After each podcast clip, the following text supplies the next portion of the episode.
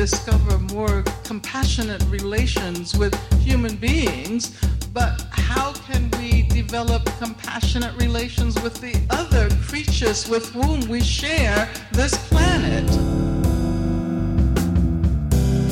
There's an us before the wound, there's an us before oppression. And like, to me, pleasure is a way that we tap down into that.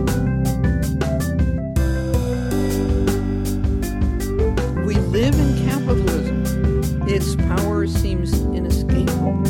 So did the divine right of kings.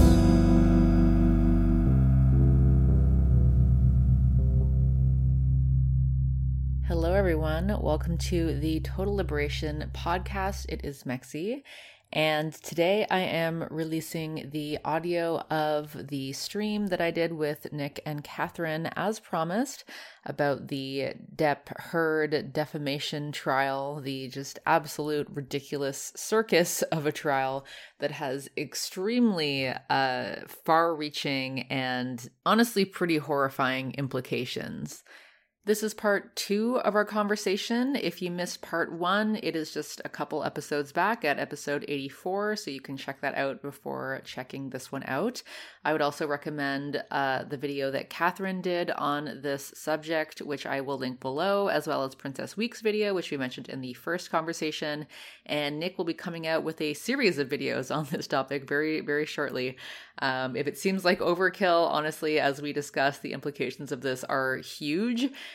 and uh, yeah just the the frenzy and the amount of disinformation and just absolutely disgusting vitriol uh, associated with this trial is is deeply concerning. So uh, yes i know that we have been making a lot of feminist content lately which i am not certainly not mad about.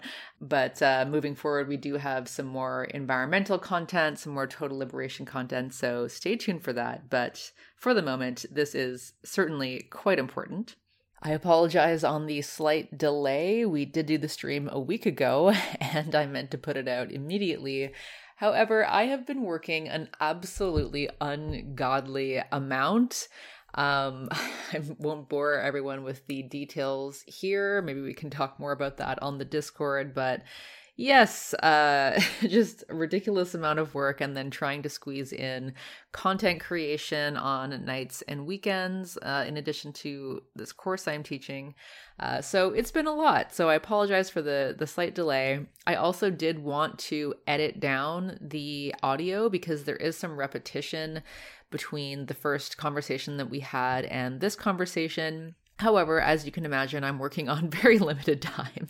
So uh, there is some repetition, and I do apologize for that, but I hope that you enjoy the conversation regardless. I have edited out uh, just a few a few parts so that it is more uh, listenable overall. I also got a new microphone. Uh, so thank you so much for all the Patreon support in order to make that happen. Um, it is not out of the box yet, so I'm not using it in this episode, unfortunately. However, this may be the last episode with bad audio on my part. so that's exciting. Again, I've just had absolutely no time to breathe uh, or do anything this week. So uh, look forward to that in upcoming episodes. Um, I wanted to also shout out the new patrons. I wanted to say thank you to Amber, who is a new Patreon supporter. And I just think that's very fitting for this week's episode topic. Could it be the Amber of the day? Um, anyway, if you'd like to support the show, as always, you can become a monthly Patreon supporter and join our Discord server where we have bi-monthly political chats. You can do that at patreon.com slash total liberation, or you can give us a one-time tip or donation via PayPal PayPal on our website, which is totalliberationpodcast.com, or share the episodes with friends and family. That goes a really long way. Uh, and give us those ratings and reviews wherever you listen to us.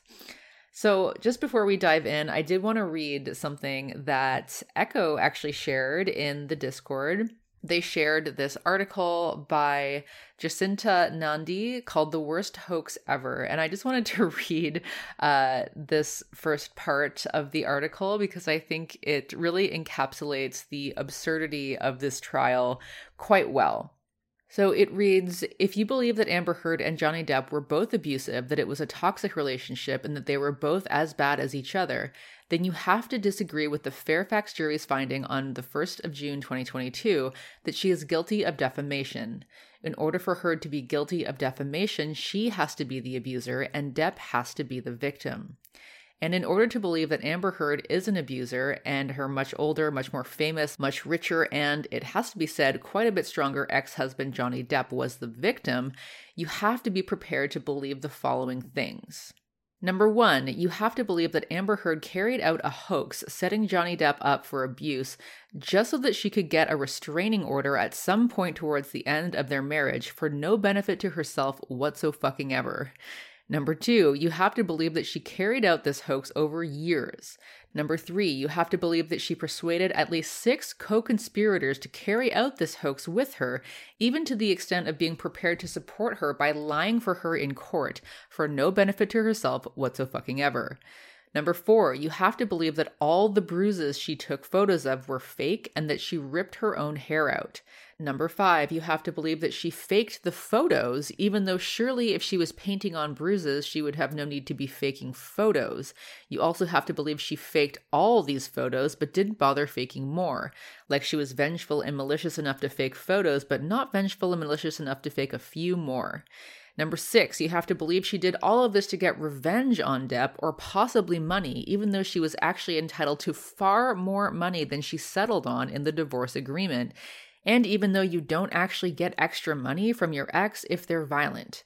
Number seven, you have to believe that the other co conspirators who supported Amber's hoax plan would not be prepared to go to the press and reveal the truth about her evil plan, despite the fact that public opinion is so decidedly against her, and even after, in some cases, the friendship had ended. Number eight, and you have to believe that she pulled off this hoax, leaving no traces of any planning or coordination with the other co conspirators. But the thing is, in order to believe Amber Heard's version of events, you just have to essentially be prepared to believe the following thing.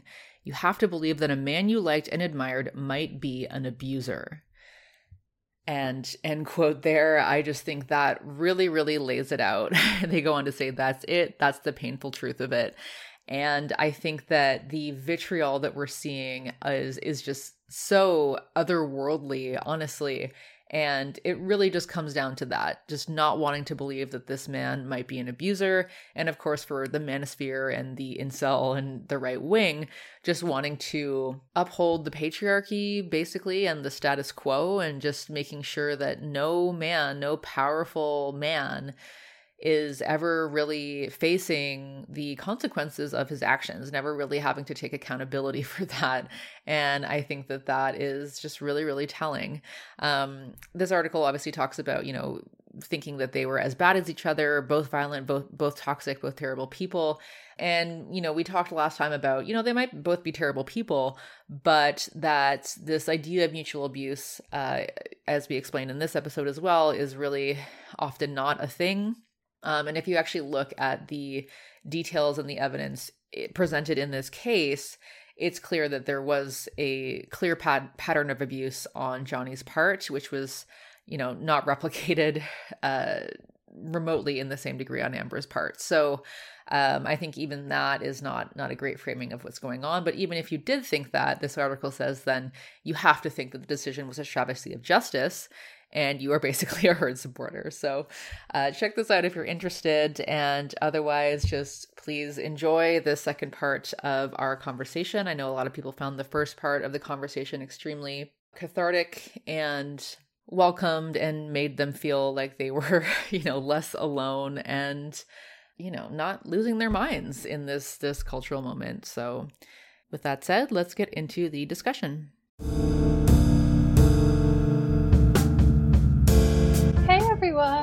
So I'm here with Mexie from Mexie, the YouTube channel, and from Pink Spots.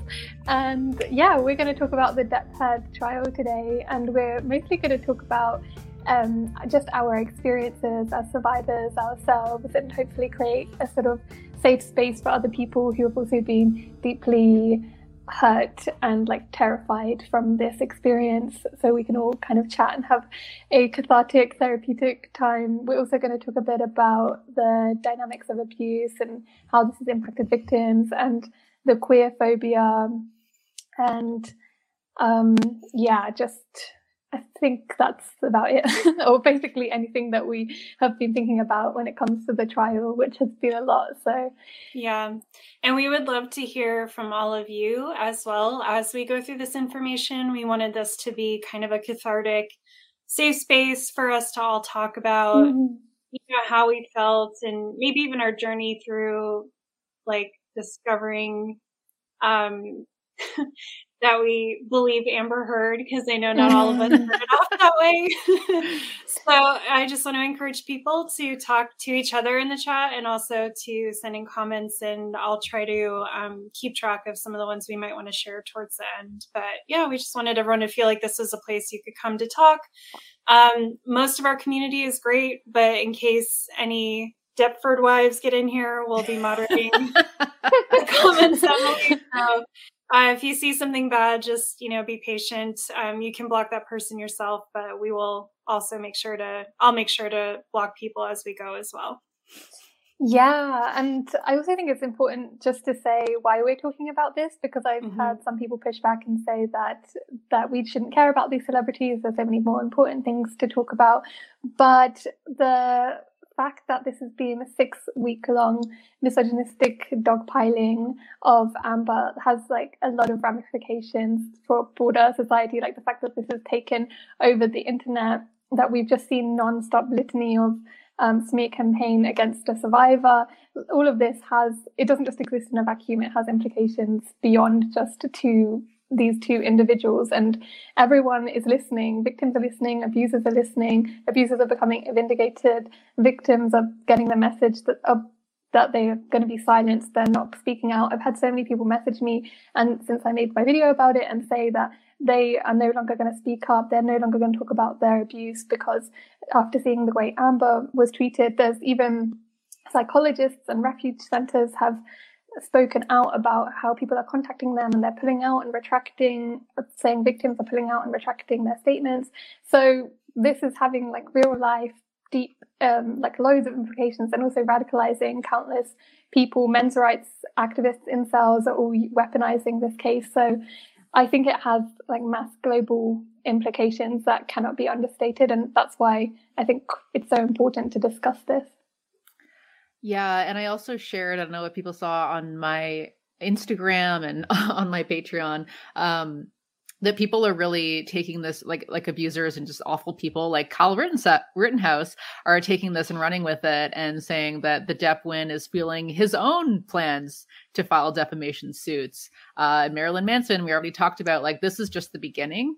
Um, I feel like defamation as a weapon is going to be the new thing going forward and just another way for rich, powerful uh, people, mostly men, um, to continue their abuse and um, for all of us to just fall fall back on the age old tropes of women lying, women being, you know, seductresses and and gold diggers and all the rest. And um, yeah, sadly, um, nothing changing, right? Um, mm-hmm. you know we can all mm-hmm. look back in retrospect on so many other cases and be like wow like catherine you brought up in your in your video um, and just nothing changes because we keep we keep repeating the same shit in right. real time yeah so yeah and i uh, i'm working on a video about the case right now and the kind of larger implications and a lot of the sort of behind the scenes things that work to create such a global anti Amber hate campaign that worked effectively to influence a jury. And one of the things I came across last night is there are right wing uh, websites and resources that are now also encouraging people to use this Depp blueprint um, to help white nationalists get away with hate crimes and to target um, to basically spread mistrust of mainstream media. So this is even, you know, it has huge implications for survivors, but it also has implications politically we're talking about elections, you know, we're talking about juries, we're talking about all kinds of um, ways that this is helping to funnel people down the right wing pipeline. So it is something that's very important to talk about. And I think creating this circus around the trial was very effective in getting a lot of people to think this just, this just seems tawdry and I don't want to know about it. Mm-hmm. You know, when it's actually I mean this even this even has implications for our our first um our right to free speech, our first amendment rights in the US. So this is a really really big deal, really important case, but because the circus was created around it, people are either you know, just fanatically believing that Amber Heard is this, yeah, conniving witch, um, or people are just distancing distancing themselves from it as like this celebrity rich person, you know, circus that like has no implications on their day to day lives when it actually really does. Mm-hmm. Mm-hmm. Mm-hmm. Yeah, absolutely. Um, yeah, I guess it could be an interesting place to start. I'm glad that you brought up Nick about how we some of us weren't necessarily from the beginning um, convinced that Amber was innocent, and like that the initial kind of gut reaction to disbelieve Amber because yeah, I think probably a lot of people could relate to that, and I definitely found from the beginning that I I mean I was messaging Nick and Mexie and saying like yeah um, I don't know if I believe that Amber is telling the truth. Like Amber the way that she's um, saying all of the like her her testimony of abuse feels very American and just like feels very fake and like all this stuff. And um yeah just like really buying into seeing Johnny and seeing him as like really innocent and sweet and kind and charismatic and like really wanting to sort of feel protective over him. And I think so much of that is really down to the conditioning that we've all had our whole lives of empathy and being taught to immediately sympathize with this like poor man. And then also like my own trauma and my own abuse and my own um, court experience i think led me to be like oh well i didn't act like that when i was in court talking about my abuser.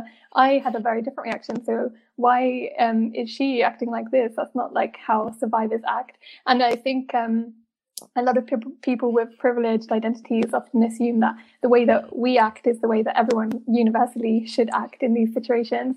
And then I think a lot of it was the cool girl trope, of course, of like, I didn't want to be the nagging feminist who was really boring and going to bring up all these issues around it. I just wanted to laugh along with everyone else. And I think it can also be, like I talked about in my video, just a defense mechanism to try and feel like, oh, um, I don't want to be have to face the fact that so many people have this much vitriol towards the victim. It's too much to handle. It's too much to stomach. I'd much rather just accept that um, she's actually lying and this whole hate campaign is justified because it's really painful to acknowledge that people have this much hatred towards a woman from for speaking up about her abuse. And so yeah, I can and I think also it can be easier to victim blame and just think, oh well, why didn't she do this? Why didn't she leave? Why uh, she deserved it because she's annoying or she's insufferable or um, you know i listen to the audio tapes and i think oh well she's like so annoying in them. So like maybe she deserved it or whatever. I don't think these things are like conscious thoughts but i think you can subconsciously think these things um, just to try and feel like you can distance yourself from those things actually happening to yourself as well. Like um, I think Nick, you talked about this before on Pink Spots about this idea of like if you follow the rules, like if you follow the rules, I can avoid being abused. And like this person was abused because they didn't follow the rules. And um, yeah, and that can make us easy, well, made me think like victim blaming her. Um, so yeah, I just wanted to say that I definitely bought into the, and also there's something about when you're watching, which is why like following the media is so crazy because I was watching it while simultaneously reading all these comments on the YouTube channel, mm-hmm. uh, on the YouTube pages that are like, "Oh, what a liar! She's faking it," and that immediately shaped how I was going into viewing it. Or if you already mm-hmm. see the mm-hmm. thumbnail and it's like, this is cringe or whatever it says. Um, then like already my perception was warped to to be viewing it in that way. And it was only when i was rewatching it when once i'd actually like more critically been thinking about it or when i was having conversations with you two and you were making me um, rethink some of this stuff that i then was watching it through a new lens. And then i was like actually why have i been thinking like this? Um, so yeah it's crazy how much like group think mentality or I don't know what the psychology is around it, but how that shapes us. Mm-hmm. And I mean, we brought up in the in the first conversation that we had about this. I think that um, you know Ben Shapiro of the Daily Wire spent uh, about forty thousand dollars on anti-Amber propaganda, and so yeah, absolutely. Like I I was the same when I initially um, came across all of this because that was the lens that I was seeing all of this through. Um, was that she's a liar was that none of this is true was that um, she's the abuser um, and she's been masterminding this this whole time. And yeah, I mean, like the comments, everything, of course, like this group think, it definitely shapes um, your perception of what's going on.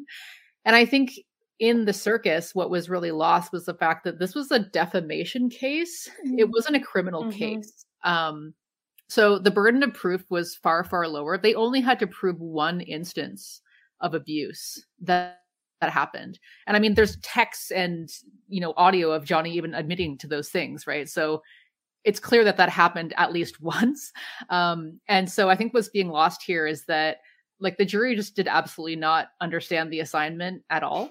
Um, and I do want to talk about like the differences in defamation. Um, I don't know if now's the time for it, but I mean, mm-hmm you know yeah like when when you look at the the actual evidence right because johnny was claiming that this extremely vague op-ed that hardly anyone saw that nobody really made a big deal about at all um, you know cost him all this stuff defamed him in the public's eye um, and first of all, um, you know, one of the things that he was claiming, I mean, you know, for um, Pirate Six, that is not a thing that exists yet. It doesn't have a script. It's not. There's no plans to make it. Um, so you can't claim damages on something that doesn't exist and that you know there's no plans in in the making right now. Um, and uh, you know looking at the evidence right they had his agent come on they had um, disney people come on and talk about the fact that he was really ruining his own career basically um, i just shared that he's currently in another court case right now um, mm-hmm. for allegedly punching uh, a crew member twice in the ribs in another drunken high tirade. Um, he was known for showing up on set drunk, high, constantly late. And when you're when you're late all the time on set, like the crew people who have been there the whole time, they've you know they they got there early, they did their job. Now they have to keep working you know to, in order to finish what they need to finish that day they need to keep working late because you showed up late so they're all pissed off um, he was apparently super belligerent to people. Like when he was drinking and high, he would get like really nasty, um, and then apparently violent towards people as well. um, so there's a lot of reasons, and you know, word gets around very quickly about these things. So um, there was testimony from people, um, his agent, people in the industry, people from Disney, being like, you know, there was a lot of things that made people not want to work with him at the time. Um, very reasonable things. Um, and so he was not even really being considered for Pirate Six because it didn't because Pirates Five didn't do very well. Um, and there were other pieces that came out at the, at the time as well that were um, I guess, more damning of his behavior and his career. So there's really no evidence that this op ed um, was the cause of any kind of real serious damage to him, right? Um, whereas, in on the contrary, in terms of Amber, um, the statements that Waldman made, which was his lawyer, um, were extremely defamatory and they brought in social media um, analysts and experts to show that directly after the waldman comments there was a spike of you know millions of people on the internet just dogpiling Amber, putting hashtags that included Waldman's name.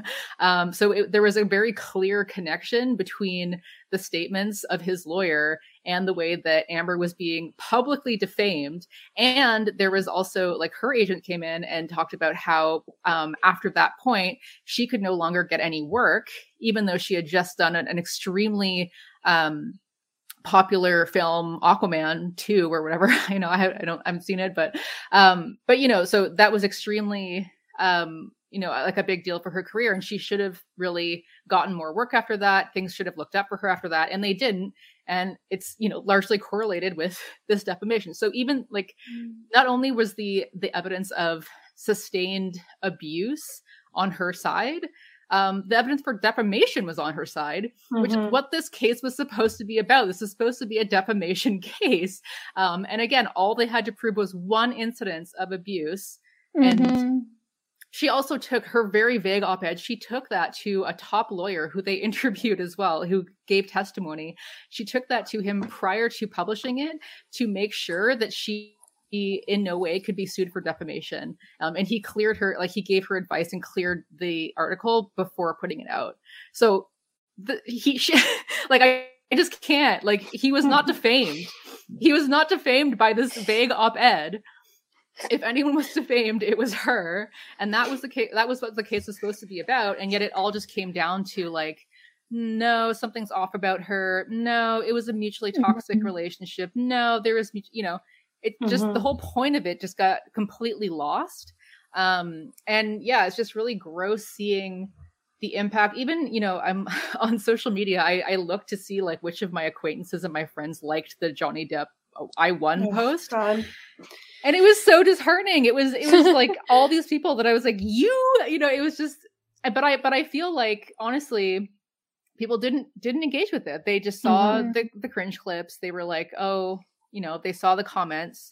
And i just wanted to bring that up because i think that's one of the things that's most lost when this is talked mm-hmm. about. And everyone's just like well they were mutually toxic. It's like well that wasn't what it was about defamation. And a they weren't but like right. uh, yeah. Yeah.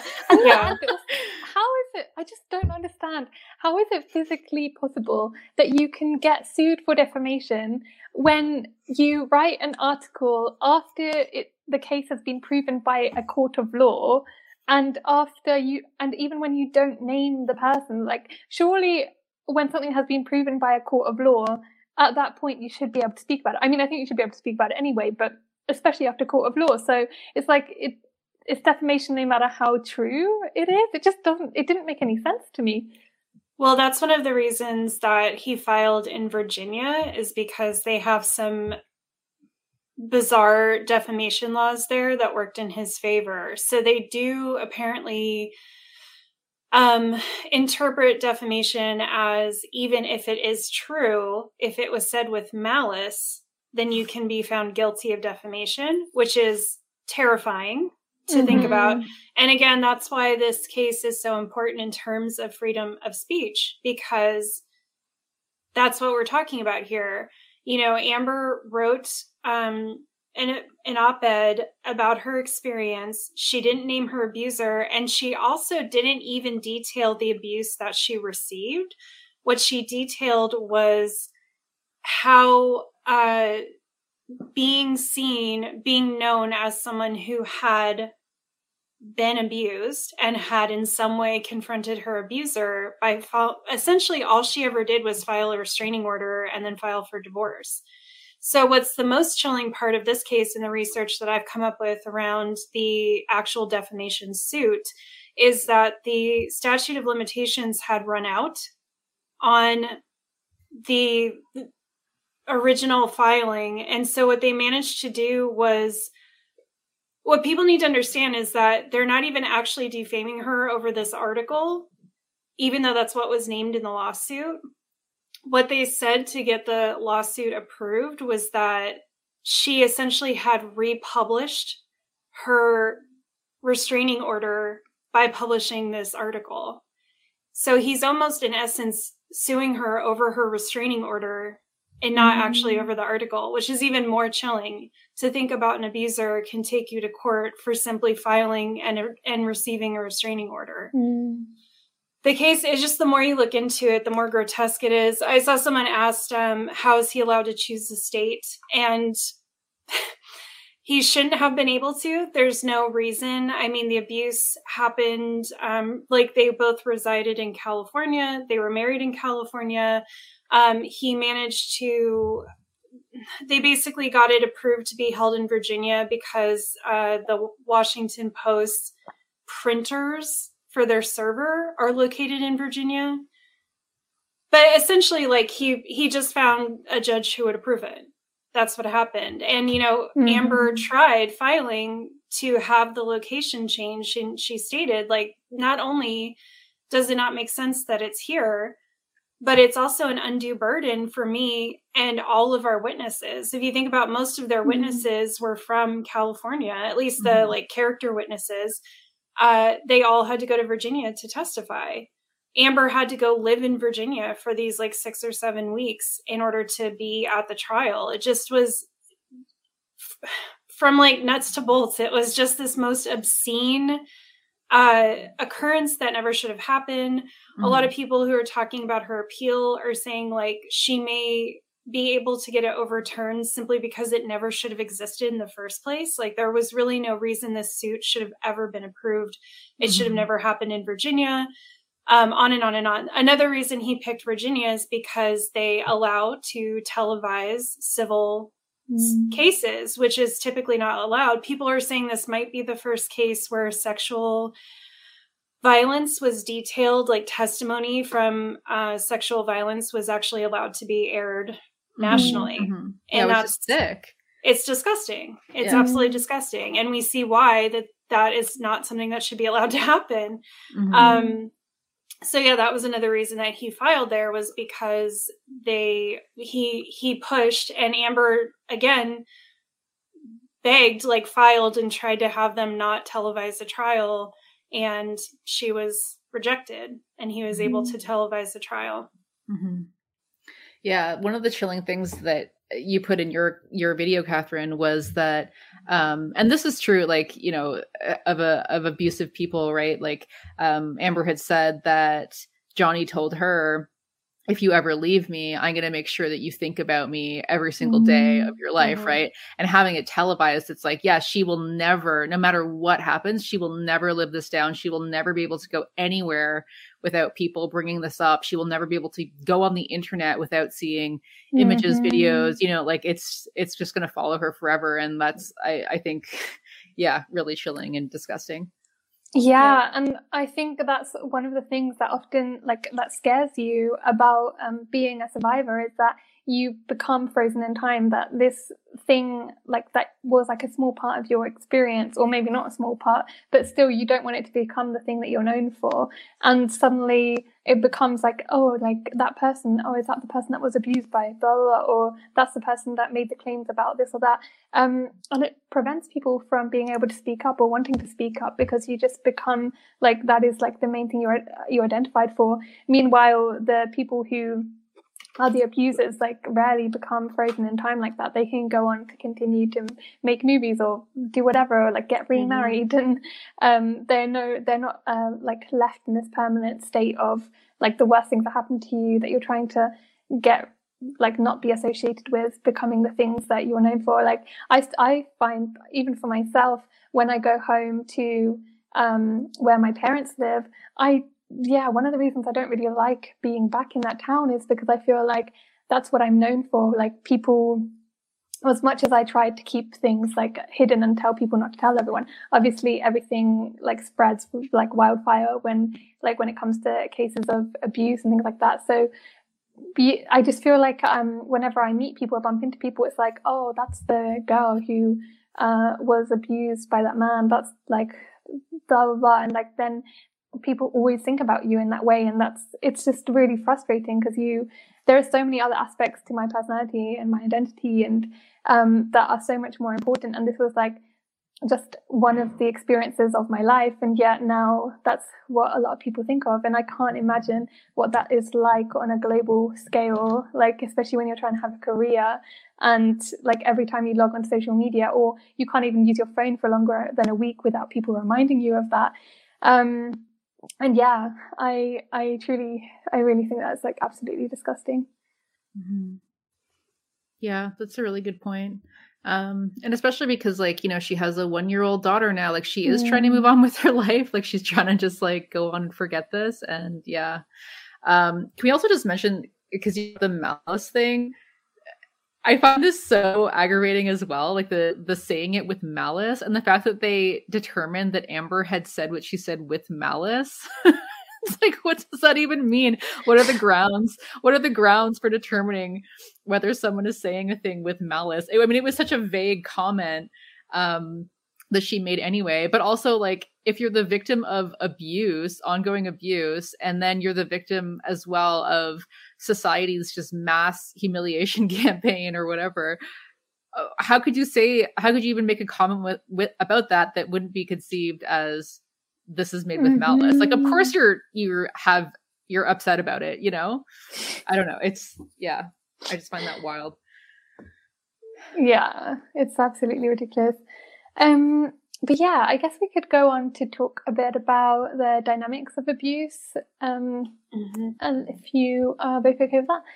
Yeah, so we all loved that Dr. Hughes had a um, had a small moment within the trial where she was able to really go on about talk about the dynamics of abuse and how the fact like how so much of um, the experience that Amber had had was like how a lot of the dynamics of abuse play out.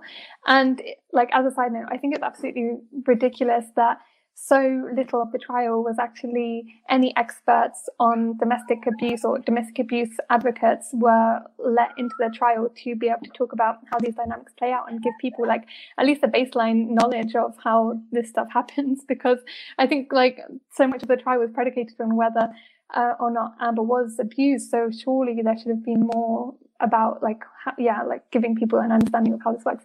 But anyway so just a few of the things that dr hughes mentioned was about re-victimization and how the fact that um, amber's childhood with her abusive family led her to then um, be able to be re-victimized. And it's very common. I think they call it repetitive compulsion for you to end up getting into dynamics in later life that replicate the same abuse that you experienced as a child. And with Amber, with having a heroin addict dad, and I think like physic- who was also physically violent. Um, I loved that line that Dr. Hughes said, where she was like, she Amber learned that people who love her could also hurt her, and she learned that, um, like, yeah, to kind of normalize that someone can hurt you and still love you, and that's what we saw with Johnny. Like she was kind of like looking after him and he was hurting her but he she still thought that was love. And i think that yeah when you're taught those things as a child it like runs really deep. And i think it's also really interesting how the, there was so much emphasis on johnny and his childhood and how his childhood led him to like his childhood abuse led him to get into this dynamic with amber but so little emphasis uh, was placed on how Amber's childhood led her to be in this dynamic with Johnny, which again, I think really speaks to this whole empathy thing of how we're taught to sympathize with the stories of men and their like childhood abuse experiences. But if Amber had talked about her childhood experiences, it would probably have been used as ammunition for why Amber is is now an abuser because she was abused. Now she's I don't know, it would be used as extra an extra weapon to say, oh, this is why she's crazy because like her parents were crazy, rather than being used to sympathize with her. And all. um, and maybe also because we kind of like normalize that women are abused so much that maybe it wouldn't have really given people much sympathy. Oof. Yep. and I just think, yeah, we have this cultural narrative that every bad man or man who does bad things has some broken little boy inside him. And so we're all always on a quest to find that little boy. You know, one of my favorite bloggers, um, Captain Awkward, calls this like the Darth Vader boyfriend. you know, it's like, oh, I can see the good in him and that's like our cultural narrative around men is is that there has to be good in them somewhere. And if we can just bring that out you know and that's like instead of saying this person is uh regardless of what they've been through they are causing harm. And you know we can talk about restorative justice transformative justice. Like i definitely don't think people should just be thrown out. I think we should have mechanisms in place to rehabilitate people. But that's not what we're doing when we're looking for the little lost boy. We're just looking for a way to say that this behavior is acceptable and to justify our turning away from it and turning away from that person's victims and our attraction, frankly, to bad men, you know? Mm-hmm. Um, I don't feel, I mean, I'm sure Johnny Depp has a base of people who have loved him for a long time, but without being mean, like, I, I just don't, he's not, he's not like a hot celebrity. He's not making good movies. He's not someone who really has even been in the cultural zeitgeist for a while in any relevant sort of way.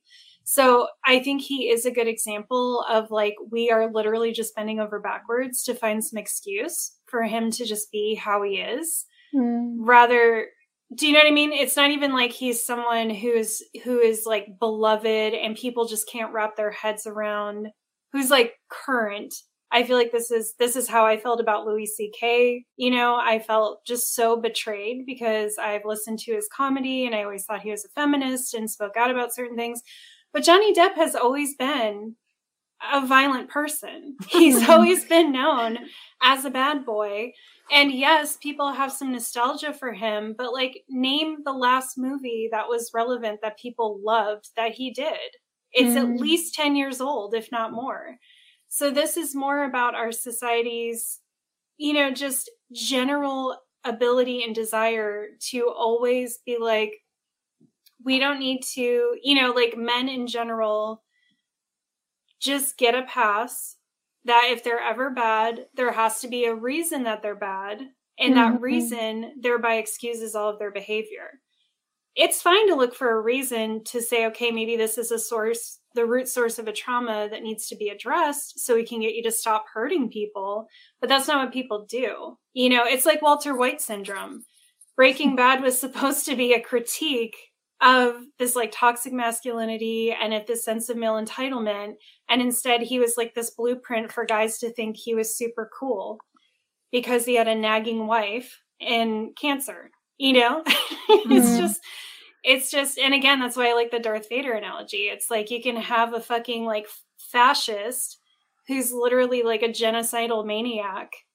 But if at the very end of a trilogy, he takes off his mask and he's a little you know, shriveled like old man and he says he's sorry right before he dies, then like everything's forgotten. And that's his redemption arc. And that's that just is as a society how we function. Mm. And I mm. think it's hard in this case. One of the most triggering things about this case is how many survivors have stepped forward to defend Johnny Depp.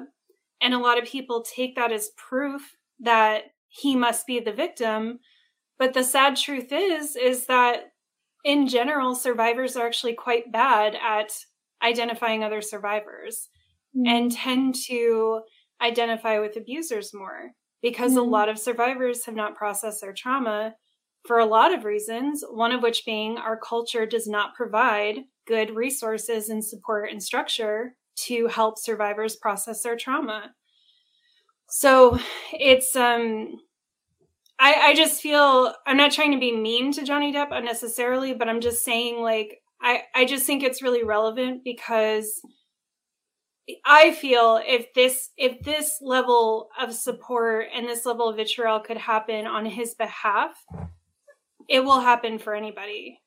Mm-hmm. And we need to be aware of that when we're reacting to things that we're hearing, whether it's in the news or whether it's a friend divulging something to us we are going to have this is just programmed deep into us that we're going to have this reaction of like well was it really that bad? Well what are his reasons for it? Well what did you do to provoke it? You know maybe it's it people love saying things are complicated when it comes to abuse. Mm-hmm. but they're not. They're not mm-hmm. complicated. They're mm-hmm. complicated but they're not complicated in terms of like no this person was was abused. It makes us uncomfortable.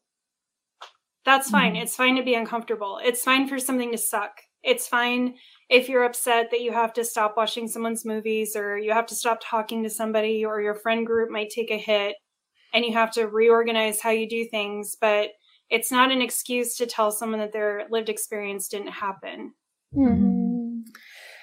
Yeah, well, I think it's going to be interesting, like given that we know that Marilyn Manson is now um, suing his victims for defamation. I think it'll be very interesting to see how um, Marilyn Manson is uh, portrayed in the public sphere versus Johnny Depp.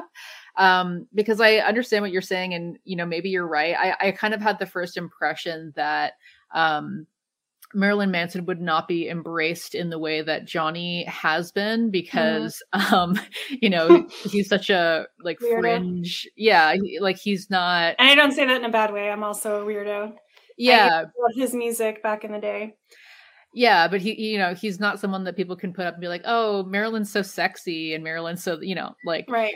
Um, he wasn't so, a teen heartthrob. no, not at all. I mean, mostly maybe for some people, but yeah, yeah he doesn't. Yeah. He doesn't have that same cultural like. He's not a yes. cultural icon in the same way and he's kind of a, this dark figure that people are like, yeah. oh no, he's he's weird, you know. So I actually mm. I really do wonder like how his defamation suit will be received, um, and how um yeah, like Evan Rachel Wood will be uh talked about in the public sphere.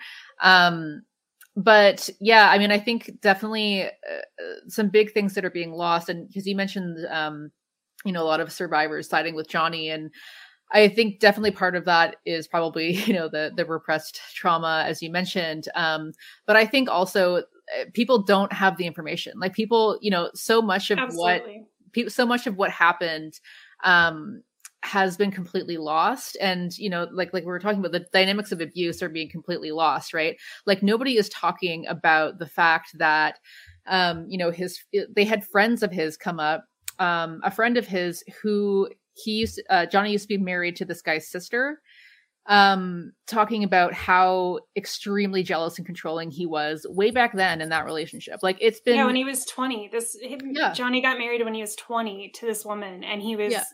Doing the same thing back then almost 40 mm. years ago yeah um, and they had uh, Ellen Barkin come in and talk about how he was extremely jealous, extremely controlling.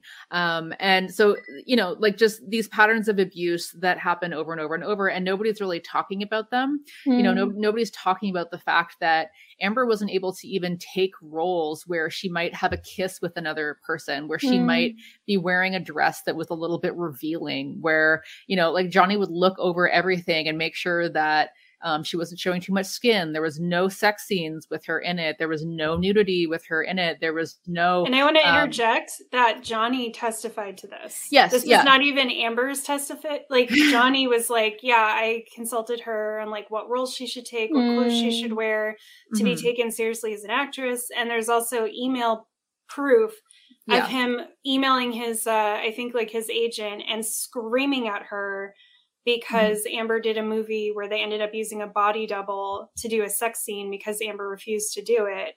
Mm-hmm. And Johnny is like screaming at this agent that like that scene needed to be taken out because he didn't even want people to think that Amber had done it.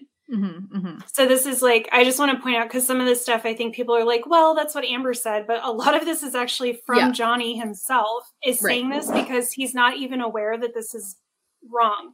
Yeah, like yeah. he doesn't even know that this behavior is bad. He feels very justified in what he did. Yeah, yeah. And I mean, yeah, and others corroborate that as well, right? So um and, and nobody's really talking about that and how abusive that is. Like and, and how um you know, you brought up Dr. Hughes and like the mm. um the things that were identified as markers of abuse, right? Um, and I think um, the other psychologist also mentioned this, not Dr. Curry, but the other one, um, that you know jealousy is a huge one right and mm-hmm. then you know we already mentioned property damage like all of the things that johnny has done right um, are huge signs of are huge signs of abuse um, and uh, i mean you could just they are abuse i mean they are yeah they are people yeah. forget that like property damage is abuse mm-hmm. Mm-hmm. and people keep making jokes about oh yeah he really beat up those cabinets and it's like yeah. but that is actually considered abuse mm. that is actually illegal in most states yeah. for you to do property damage, for you to be jealous in this way and controlling in this way, that is considered legally considered abuse. Mm-hmm. And yet it's all just put out there like it's no big deal and it's a big joke. Yeah. Yeah, we can even see the audio uh, video on YouTube of Johnny mm-hmm. who's smashing those cabinets in the kitchen and then grabbing her phone and like smashing it. and um, that was scary to me. It was really scary, like watching that. It's like imagine being in that room. I would, yeah, I'd be really terrified.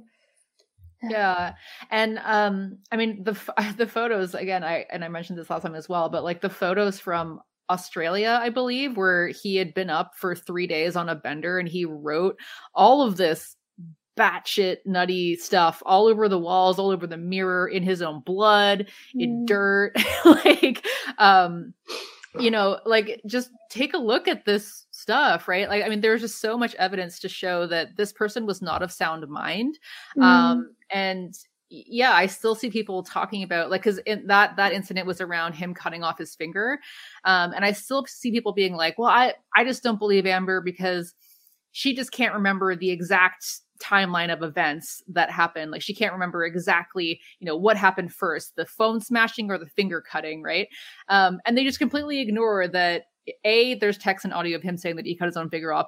B look at these photographs like do you think this man was of sound mind? You're going to take his recollection of what happened on that evening versus hers just because she mm-hmm. can't remember the exact sequence of events? Like he was so out of it that he wrote all over the walls. Incomprehensible babble. There's Well, like, misogynistic babble yes, about yeah. her being a slut. He literally Yeah, calls her. Easy Amber and all this Yeah. other stuff. And even again in his testimony, his own testimony at the trial, he's saying, I had to write some truths for her to see. Mm. Mm. And it's like, so even in his own testimony in the trial, he is stating, standing by his statements that Mhm. she was a slut and that she, that it made sense for him to write that stuff in his own blood. Mhm. Mhm. Yeah. So anyway, it's like, and the point is moot anyway because there's like he, there's text and audio of him saying that he cut his own finger off. Um, but uh, but yeah, just the fact that people are like, oh yeah, I just don't believe Amber. It's like this man was he was on a constant bender. Like you believe Right. what he's Mhm. saying. She also said that that incident was over 72 hours. He Mhm. was abusing her for three days. Mhm. And you're supposed to remember exactly when certain things happen, when the person you're with Mhm. is delusional and in a Mhm. rage, and things are happening over that long of a time. Mhm. Mhm. Yeah. Yeah. It just then- isn't how the human brain works. Right. and it's so unfair and the biggest thing that shows that people don't even actually believe what they're saying is that if you watch johnny depp's testimony he has no fucking idea what he's talking about his lawyers must have prepped him and even with all the prep he's falling into all he's like lying on the stand immediately getting caught lying because he can't help himself. He's just like rambling on saying whatever. He doesn't remember the details of what happened. And yet he's somehow all of his lapses in memory and all of his lies are fine and justified but hers aren't. Like i keep Mm. seeing even in stuff that i'm reading that's pro amber or that you know at least believes that johnny was abusive people keep saying okay amber lied. She lied. So did johnny. And i'm like amber didn't lie. She Mhm. actually never lied. Yeah. there's stuff that you could argue semantics. You could argue over small you know things. And there's some things that she misremembered or um like that event you know she was saying like i remembered these two things happening. I didn't initially remember until i went back over my notes that they were the same day Mm. so it's stuff like that. It's the makeup kit. Don't even get me started about the fucking makeup kit. Mm. um you know people want to say like oh yeah see she's caught in all these lies. And i'm like but those aren't lies. Those are very normal things for um an abuse victim to not fully have together because it's just again not how your brain works. Your brain doesn't Mhm. remember every single detail in chronological order.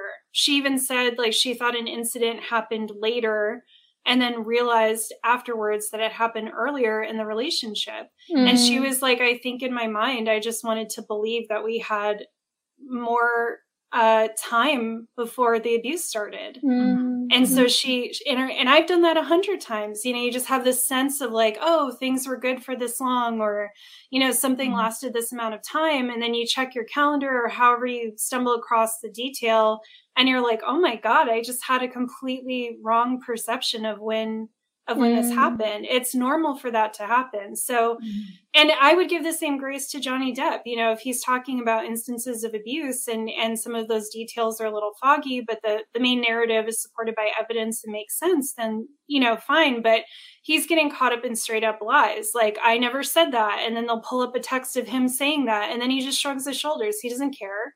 He's not even Mm. like, oh, I was just caught in a lie. He's just like, well, that was a text that was supposed to stay private. Mm. and then his fans are like he's so clever he's so funny and like he's Mhm. really he's just destroying amber heard's lawyer and uh you know and then she's like oh yeah like i thought those two things happened on different days turns out they happened on the same day which i corrected as soon as i reviewed my notes and found you know and found that out and the lawyers everyone's like see she's a fucking liar Mhm. and it's Which- just not a fair reading of what's like all the people who are like, I watched the trial and I even believed her. First of all, those people are almost definitely bots. Second of all, it's like there's no way that you actually watched a trial in any like because I went in slightly pro Johnny, just having heard about the tape and been like, okay, yeah, men can be abused. Mhm. Um, and by the time it got to his testimony, I was like, this guy's full of shit because he was just like fumbling all over the place. And then by the time Amber started testifying, I was like, I absolutely believe her, you know? But I also waited, and then all of her evidence, everything, you know, there's like corroborating evidence all over the place. All of her witnesses made sense. And it's like, I just don't see how you could watch a trial in good faith and actually come away thinking that Johnny was the victim and not the abuser. I hate the mutual Mhm. abuse rhetoric, but you know, at least I can understand someone not understanding how the dynamics of domestic violence work and thinking Mhm. that they were both abusive. But people who come out thinking he's just innocent just make no sense to me. Yeah. And I think that the sick truth is that if you look on Twitter, if you you know, if you look at these posts that are pro Depp, most of them in some way somewhere acknowledge that they do think that he hurt her, but that it was justified and she deserved it. Mm-hmm. And not even for hurting him, like not even for physical abuse. And you see that like a lot of people are actually like he should have killed her. And and yeah, and it wasn't a lot of people are not even saying that she deserved the abuse like she hit him and so he hit her back. They're saying she deserved the abuse for being um a shrew, for being a nag, for being annoying, for Mm. cheating on him. This is another one Mm. the whole cheating narrative, I want to be very clear. If someone cheats on you, cheating can be used as a way to abuse someone, and I don't want to minimize that. But cheating is also not a reason to physically attack somebody or to Mhm. rape them. I can't believe I have to say that in 2022, but here we are. It's not an excuse to do physical violence to someone. And also, any claims, any, you know, people want to focus on this video of her and James Franco in the elevator. That was at the very end of their relationship, like right before she filed for divorce, maybe even days before. I don't remember the exact timing. But so even if she did sleep with James Franco, let's just say, and even Mhm. if she did sleep with Elon Musk, let's just say, this was at the very end of their relationship when she knew she needed to get out Mm-hmm. and adhering yourself to another powerful man who might be able to protect you, who has more resources than your abuser, is a survival tactic. I'm Mm-hmm. not saying that's what she did, but I'm saying if it is what she did, I understand it, and I don't think that that counts against her in any any way. Mm-hmm. And also, I'm saying that even if he was, uh, even if people believe that like her cheating was cause for him to abuse her, which is fucking disturbing, uh, the the claims of abuse, the claims of cheating are only like at the very end, right before she filed for divorce. So, what is the excuse the rest of the time? Yeah. Also, there's evidence that Johnny cheated on her. Yeah. There's hard evidence he did cheat on her. yeah, he did cheat on her. So, so, uh, but like that's twice, okay. so Yeah. And I, I just think too. My last comment. I know I'm talking a lot. Um, Oh. I think like another big part of this kind of way that we view men that's a problem and that's feeding into this um, perception of Johnny Depp is that it's romantic for a man to be Mhm. jealous. Mm-hmm. You know, it's romantic for him to be so passionate and want you to himself and to like be protecting you and want you to be home all the time. And I think that's really feeding into this as well. I think a lot of people are like, well, what's the problem? He was really wealthy. You could have just stayed home. And isn't mm. it kind of mm. romantic that he, you know, had these jealous feelings about you? Mm. And it's not romantic, folks. It's terrifying and it's exhausting and it's isolating. And mm-hmm. I will say a big pattern for Johnny is for him to hook up with actresses knowing that they want to be actresses and then belittling them, right? And wanting them to stop their careers for him. Amber, mm-hmm. he literally met Amber because he hired her to work on a movie, his movie, and she wanted to be an actress very badly. She was working extremely hard to be an actress. And he tried to take that away from her. And nobody seems to be commenting on that. Mm-hmm. Everyone calls her a freeloader. Everyone calls her a gold digger. Everyone says she got with him to uh, advance her career, which clearly didn't work.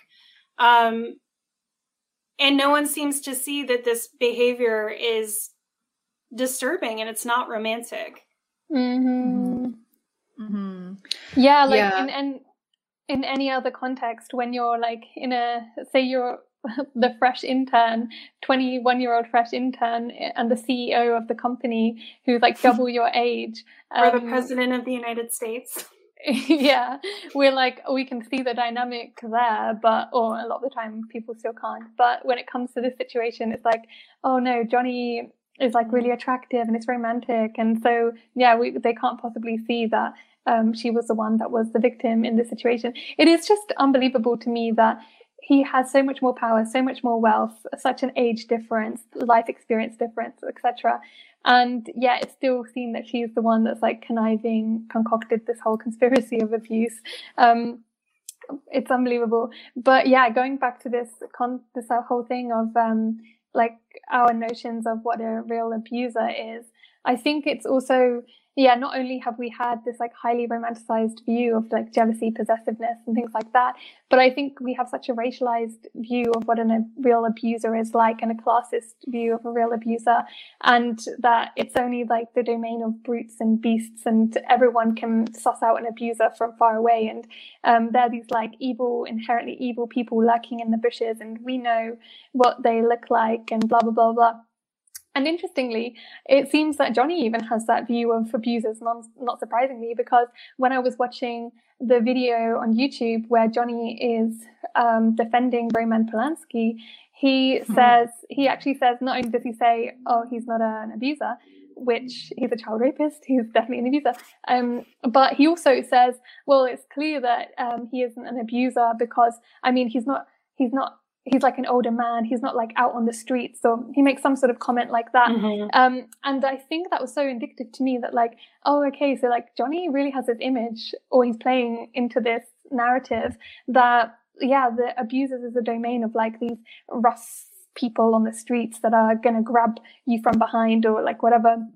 And, um, and when we know from the statistics that majority of abuse does not happen like that, it's by people you know, it's by people you love. But yeah, I, it's such a red flag when a man doesn't understand that, like, okay, yeah, he's like an old man. He has a family. Johnny said, oh, he has a kid and he has a he has a wife. Blah blah. blah. That that man can't then still be abusive. Of course, of course. Um, but anyway, I think as a culture we have been fed like the image of the refugee rapist, the Muslim um, predator, the you know, working class brute or whatever. And um, then if uh, if we see someone who's charming and likable and attractive, it's like, oh, they can't possibly be an abuser. Um, or if they were abusive, it's like romanticized, it's romantic and whatever. And yeah, and like th- this whole conversation is like deeply, deeply damaging. I think has like massively terrible com- um, like implications for how like our culture is now thinking about abuse after see, seeing this like narrative on such a global scale because um, it completely depoliticizes the conversation because it just makes abuse out to be like the domain of like individual evil, inherently evil people. There's nothing we can do about it rather than it being the systemic patriarchal issue that is deeply ingrained in the majority of men to be conditioned to want to dominate, control and be violent towards women. And, um, that like no matter how charismatic and likable and talented a person can be, a man can be, he can still he's still often deeply conditioned with these um, proclivities, and so I think it's really damaging that this whole trial has like has um, reinvigorated this whole narrative of what like a real abuser is like because mm-hmm. it's also like really gaslighting because a lot of victims like myself i with my abuser always invalidated my own experience because i was like oh um, he's not like this textbook villain. He's very likable. Um, he can't be an abuser because he's also nice. He's also got these other characteristics that are good, and and so a lot of us end up not speaking up or invalidating our own experiences because we don't like the people that are abusing us aren't like these images that we're constantly fed, and then we know that we're not going to be believed as a result, and then we're also yeah, telling ourselves, oh, it can't really be abuse because and a real abuser is X, Y, or Z. And also this whole narrative then feeds into like more and more marginalized people being the ones that are locked away. And whilst the abusive, powerful people or um, people with more privileged identities get away with it, because yeah, it just feeds into the constant narrative of like ableist, classist, racist, etc., narrative of like what an abuser is like, which then leads them to be more likely to be incarcerated. And uh, um, yeah, it's just um, yeah, it's very it's very frustrating. It reminds me of that Angela Davis um, quote of how like prisons or the criminal justice system um, disappears individuals. It doesn't disappear systemic issues. I butchered the quote, but it's something like that. Um, yeah, so I I really think we need to get rid of this whole idea of the real abuser. I constantly see stuff online about oh um yeah but his friends say that he's such a nice guy or i saw like a post that got so many likes of um this woman who was like i worked on um with johnny on pirates of the caribbean and he was one of the nicest like people i've ever worked with and blah blah blah and it's like a lot of the time the most abusive people will try extra hard to be seen as likable and actually do even more than most people to appear like so such a good person in order to offset any kind of any kind of um, idea that they could be abusive people. And it's like you know the classic cliche is the the priest or the church going man who's secretly locked away their child in the dungeon or something. And it's like yeah they they would deliberately be the community man be the church going man or woman in order to seem extra likable. Um, and so I don't think, I think we need to get rid of this narrative that like no matter how nice or whatever a person can be, they can also be abusive. And no one is abusive all the time. Okay, maybe some people are, but it's not likely that uh, someone is abusive all the time and to everyone. Also, I'm getting really annoyed by, sorry, I know this is a rant, but I'm getting really annoyed by people who are saying, oh, he was never abusive to like previous partners. Uh, because like one, he was, and secondly, it's like, yeah, it can also be perfectly possible for someone to be abusive, to have never been abusive before, and then suddenly become abusive. Like that is a thing that also happens. Um, Especially it, when they have like a midlife crisis at the same exactly. time that, that they've yeah like, gone, gone completely out of control with drugs and alcohol. Yeah, that'll do it to you. yeah. and you have a beautiful young bisexual wife whose yeah. career is taking off in the same industry yeah. that you're in. That will definitely trigger. And an you're escalation. feeling like an old loser who no one wants to work with anymore. And yeah, yeah, yeah, exactly. um, yeah, and I just what you're saying. I just have a quick uh, interjection. What you're saying, Catherine, is so true. And one of the things that bothers me in general is how people don't see when someone is like very charming that that can be something to watch out for mm. you know with you we kind of talked about this on the podcast but with johnny coming um just with all of Amber's family and all of Amber's friends just coming on so strong, lavishing them with gifts, you know, being like brother, you know, like calling people in and, and making them feel like part of his community right away people don't get it that that can actually be an abuse tactic that can be a way to as you were saying get people on your side Mm. So that when your victim tries to go back to their support circle to get away from you or to get support for the abuse that they're suffering at your hands, those people don't believe you. Those people don't want to believe you. Those people mm. may side mm. against you. And now you're alone, you know, and it's very hard. I mean, one of the most heartbreaking things to me with this whole trial was watching Amber's former friends testify and seeing how traumatized they were and understanding that I think that they I think her friendship with them all fell apart because of the abuse. Mm. It's an extremely stressful thing to go through. It changes you, it changes the people around you. And I'm so like, I love these people so much, even though I don't know them, for showing up for her and testifying on her behalf multiple times, even though they're no longer friends. Um, somehow people are saying that makes them less reliable witnesses too which makes no sense to me. It's like they literally have no reason to testify on her behalf. Mm-hmm. um but you know it's it's just very heartbreaking and i think that's it's proof of like what happens in situations with abuse. A lot of times by the by the time you finally get out even the people who supported you there's just something that happens where you're all just so exhausted and so traumatized that it just mm. sort of falls mm. apart and it's just extremely isolating.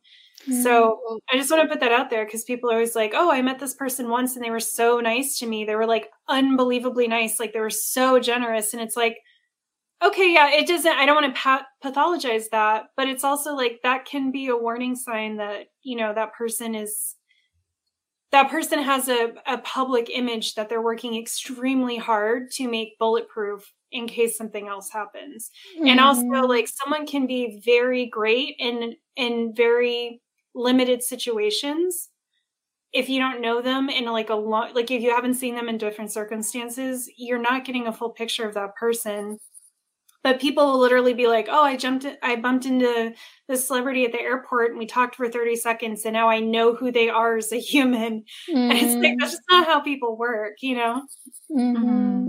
whether yeah. good or bad you know you hear that too people are like this person was so rude to me and it's like they're a bad person and it's like you don't know what was going on in their day and you're just some mm. random person who ran, ran up to them like you can't talk about their character from a quick interaction mm-hmm. Yeah, I'd read the friend thing um because it's like I'm sure I don't know. I mean, this has definitely happened to me many times where like you'll have a friend um or even like, you know, in some relationships that I had that like were not great, but like I kept going back and kept going back and kept going back and kept going back um you know like the dynamic that happens between friends is that like yeah if someone is telling you all the time about like or or you know that this person is horrible and this person is being you know that your friend is being hurt and they keep going back they keep going back they keep going back um not only is it exhausting for you but eventually like the friend will stop um will, will distance themselves from you because they don't want to hear your judgments about it. They know that you don't support the relationship. They don't, you know, and that that was me as well like when i was in you know a relationship that like it wasn't like horribly abusive or anything but like um i mean it wasn't it wasn't great. It wasn't a good dynamic um and I, I kept going back i kept going back i kept going back. Um and eventually yeah like i would just distance myself from the people who would judge me for that or i just wouldn't tell them anything about it. I would just like keep seeing this person in secret and just wouldn't tell them anything about it right so it, it makes sense that like over time that erodes your friendships right um but I just wanted to read um, these f- few tweets that Kara shared. Actually, um, they they aren't from her, but um, she shared them. Kara, we had on the last stream, um, and uh, because yeah, you'll hear this. We, we talked about the the mutual abuse thing on the last podcast, so I don't want to go into it too much. But um, I think that's one of the things like um probably the best case scenario is that people who haven't really engaged with the trial that much will say that well they yeah they were both toxic they were both abusive they both lied um and blah blah blah. Um but we just want to hammer home the idea that like the, the dynamics of abuse are not such that um that mutual abuse really usually happens. And if you look at the evidence of this trial, there was ongoing and sustained, and that's what one of the psychologists said as well, that when we're talking about abuse, we're not just talking about like a few incidents of maybe some physical violence or um you know words or whatever like it's it's an ongoing sustained pattern of abuse um, that is done over a long period of time to maintain control in a relationship um, and we see that the evidence shows very strongly that that that happened um, in terms of uh, johnny depp and then there were obviously incidents where amber did hit back where she did um, you know say verbally nasty things to johnny and whatever um, but we really can't equate that with like the ongoing sustained pattern of abuse. So I just want to read this um, these few things. Um, so someone says survivors sometimes provoke they feel it coming anyway as a way to have some control over when, how, and how severe it will be. Quote, well, I knew it was coming, so I wanted to get it over with before my sister's wedding so he wouldn't make a scene. End quote. It's part of an elaborate safety plan that unless you've been up close and personal with, it's very difficult to see and understand. Mm-hmm. Um, some victims of abuse are diagnosed with personality disorders while in toxic relationships, but when they leave those relationships, they don't show any signs of it. We sometimes pathologize, or we sometimes ac- accidentally pathologize reactionary behaviors, which can be a disservice to the victim. And that's relevant. We're going to talk about the ableism soon, I believe, but that's relevant because, um, you know, the Dr. Curry said that um, Amber had borderline personality disorder um, which none of her other practitioners had ever diagnosed her with. Um, you know, like uh, none of her psychologists or psychiatrists had ever brought that forward. Um, but I also did want to say that if if she did have um, borderline personality and have traits like be traits like borderline traits, um, you know, Dr. Curry was saying that like one of the things um, that would be really triggering is somebody um, basically just like pulling away from you and um, you know uh, threatening to leave or you know like you're in that like having those traits i think you are much more vulnerable to abuse and the fact that he would always like go on these benders just leave for weeks on end she would never know where he was right? Like these are all very triggering things to that to someone who would have that personality and I, I i'm not even saying that she has it but even if she did i mean i feel like that would be even more evidence or like more that that would show even more like how devastating um, the dynamic with Johnny Johnny was and why she would be so desperate to stay in that relationship even though she was being hurt so much. Mm-hmm. Um, and the last one is uh, abusers are not just antisocial weirdos. They're often popular, which helps them delegitimize their victims. They're your favorite actor, your favorite guy on leftist Twitter, your friend's boyfriend who makes everyone laugh. They avoid accountability with clout, and this needs to end. So that's just reifies what what you all been saying. But yeah,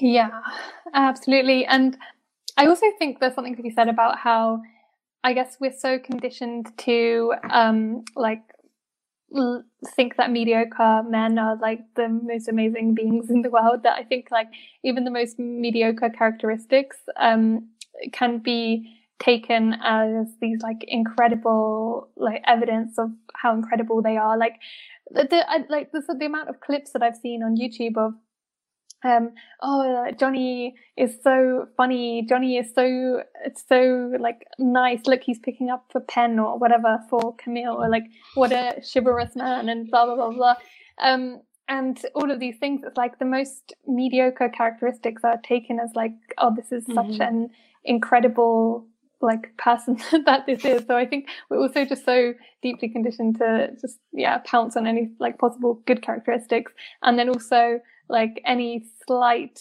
character flaws, even no matter how minuscule that a woman possesses, it's like then immediately taken as like the worst possible thing ever. Um, I also wanted to mention that I think like a lot of people were taking the fact that Johnny, uh, there are like clips of Johnny leaving the room as evidence that um, Amber was abusive because Amber was following him. Why would Amber follow him if she was the abuser, etc.? If she was the one being the victim in the situation. But I think Nicole, I don't know if you want to speak on this because I you were the one that made me aware of this. Um, just of, of the fact that like because there is that dynamic of an abuser like always leaving when and never being there to be accountable to someone who's like after they've done the damage, then of course it makes sense that um, yeah, she would want to leave in that situation. She wouldn't want him to leave. Yeah. Um, yeah, yeah. There's a there's a few dynamics at play. So, one is a method of abuse is to pull your love away from someone when they say or do something you don't like. So, we heard from Johnny himself that he would often want to leave if she started to get on his case about uh, how much he was drinking, if he had his, um, as Rottenborn calls him, his drug friends over. Just such a funny, like, boomer thing to say. Your drug friend, Paul Bettany. Um, but yeah, if he would have like Paul Bettany or Marilyn Manson or whoever else he would like typically do copious amounts of drugs with, you know, she would get upset mm-hmm. and he would use this as justification uh, to leave.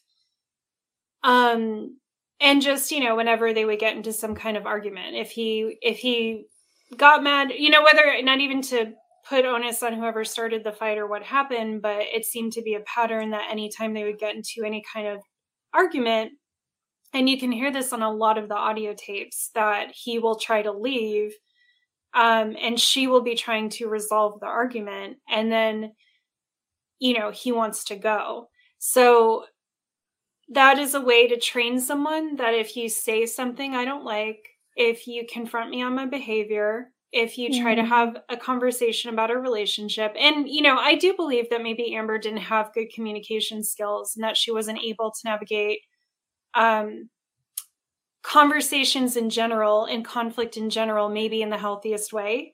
I think that's probably true. Again, she was 20 fucking three when they got together. She was still extremely young and she had been abused her entire childhood and still had a relationship with both of her parents who stayed together even though her father abused her mom so there's a you know as someone who's had to do a lot of work on my own communication skills and interpersonal relationships i think it's quite likely that she was probably panicky or clingy or uh, maybe got angry too quickly or whatever mm-hmm. but we also have to understand and you can hear it on the tapes she's dealing with someone who half the time isn't in his right mind mm-hmm. who's jealous and accusing her of things and who's pulling his love away from her anytime she tries to say you're hurting me or we need to work on something so i just want to say like that's abusive. Um it's okay to need a break in fights. Like that is okay and that can be a healthy way to deal with conflict but it's not okay to just take off on someone the second they say something you don't like. Um, and then the other dynamic at play is that a lot of times when he would disappear, this is when he would break his sobriety. So he would be sober for a period of time, things would be getting better, and then something would happen, and she would know she started to pick up on the signs that he was going to break his sobriety. And again, it could be that he was going to go hang out with certain people, that he suddenly just needed to take off by himself for no reason. And she would know he's going to go drink, he's going to go do drugs. And when he comes back, I am pro- I'm probably going to get hurt. You know, like he's he's going to be not in his right mind. He's going to be abusive and this is going to start another pattern of abuse. So a lot of the times as well when when they play the tapes of her begging him to not leave, it's because she knows he's about to go on a binge and that mm-hmm. they're going to have to do this entire cycle all over again. Mm-hmm. So I think those things both are very important to to keep in mind. We're not only dealing with someone who is dealing with abuse in Amber, we're also dealing with someone who's dealing with an addict. And mm-hmm. as a child of an addict, I can tell you you do build like you you do become aware of their patterns and you do become so desperate because your relationship with them is built on you believing that they'll stop and that things will get better. So every time it happens, it almost feels like the first time all over again. Like you're just as shocked, you're just as upset, but you also get weary, right? Underneath that, there's all the experiences you've had of this person breaking their sobriety and whatever behavior follows that.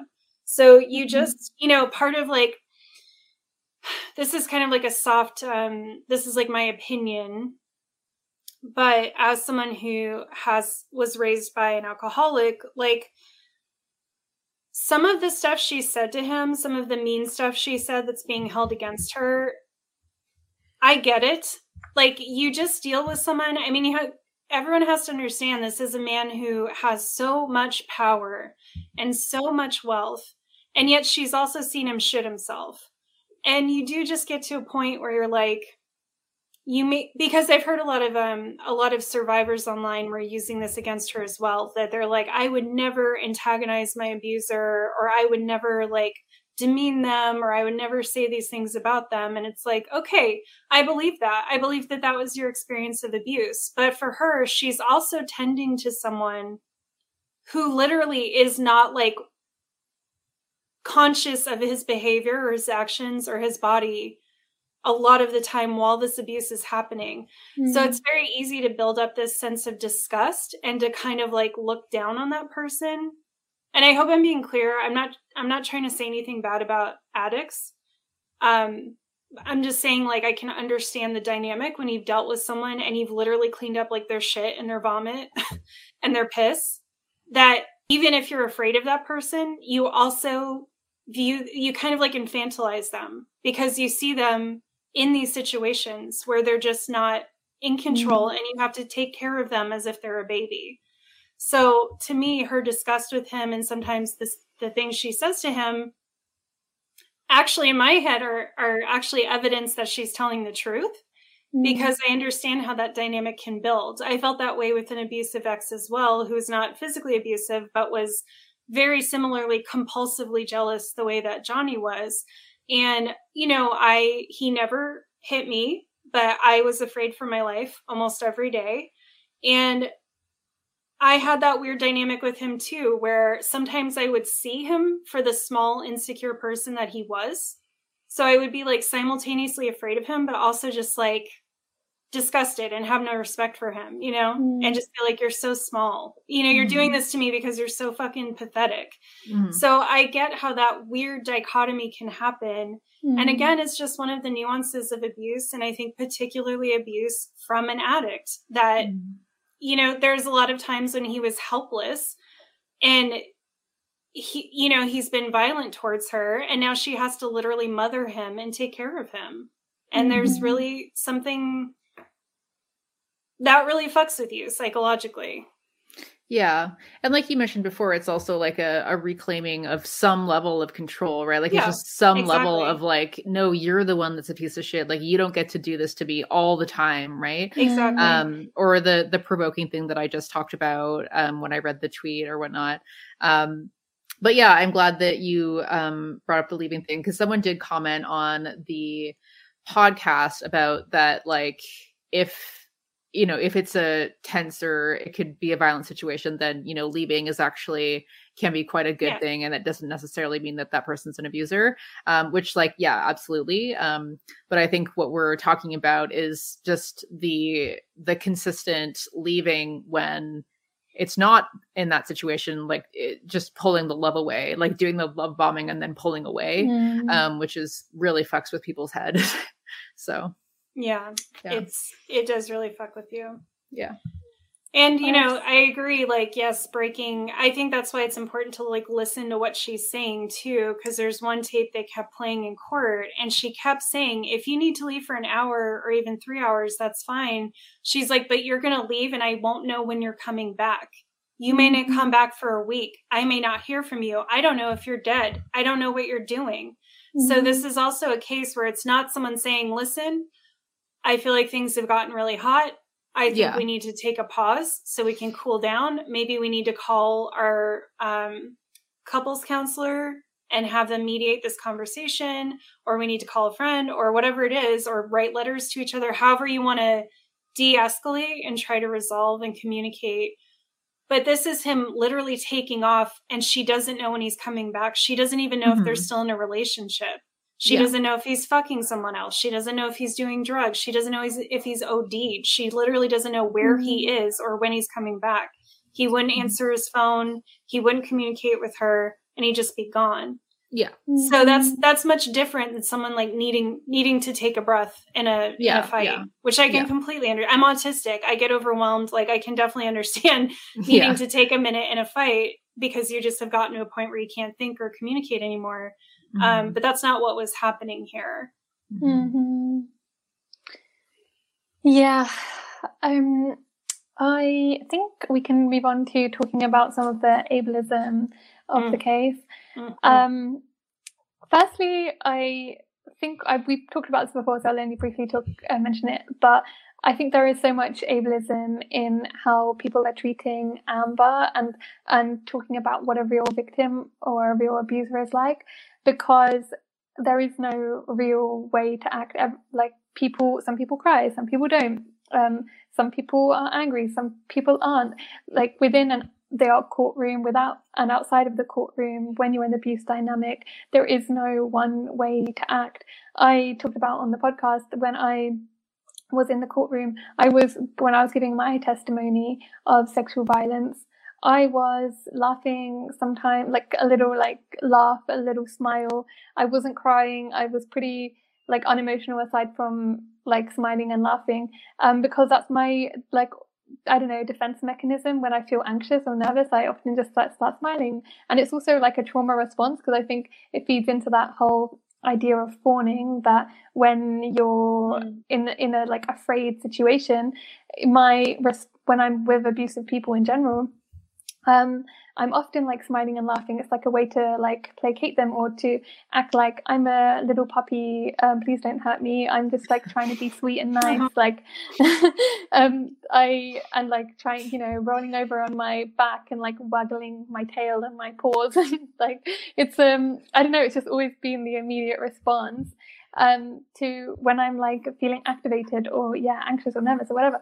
Um, so like and a lot of people would take that and be like, "Oh, you're smiling, you're laughing." That's just like no one would do that during um, giving a, a, testimony like that. And there are so many victims victims that are commenting on YouTube videos and saying like, "Oh, I, I'm a victim and I can't possibly talk about my experience without like bursting into tears and stuff," which may very well be their experience, but isn't everyone's experience. And like, um, there is just like no homogenized way to act. And yeah, as an autistic person as well, we often don't have the socially expected emotional responses in situations and often my emotional response to something doesn't occur until like years afterwards decades afterwards yeah. then i'm suddenly like, I was like gonna oh, say wait. at least weeks after but yeah, yeah. sometimes years yeah exactly and um yeah and so i think it can be really dangerous that we like perpetuate this idea there is one single way in which um someone acts also it's so like yeah anyway. And also like she was crying but like she cried yeah, at the places but not at the right made, times Mexie. yeah. Okay. but I, I, think she cried and at places that made much. sense. But then it was like oh look at these fake crocodile yeah. tears. You know it was just like this is ridiculous. She looks she's just putting this on you know? Yeah, so it's like well how, how what is she supposed to do? Anyway continue. Not exist. Yeah. Go away.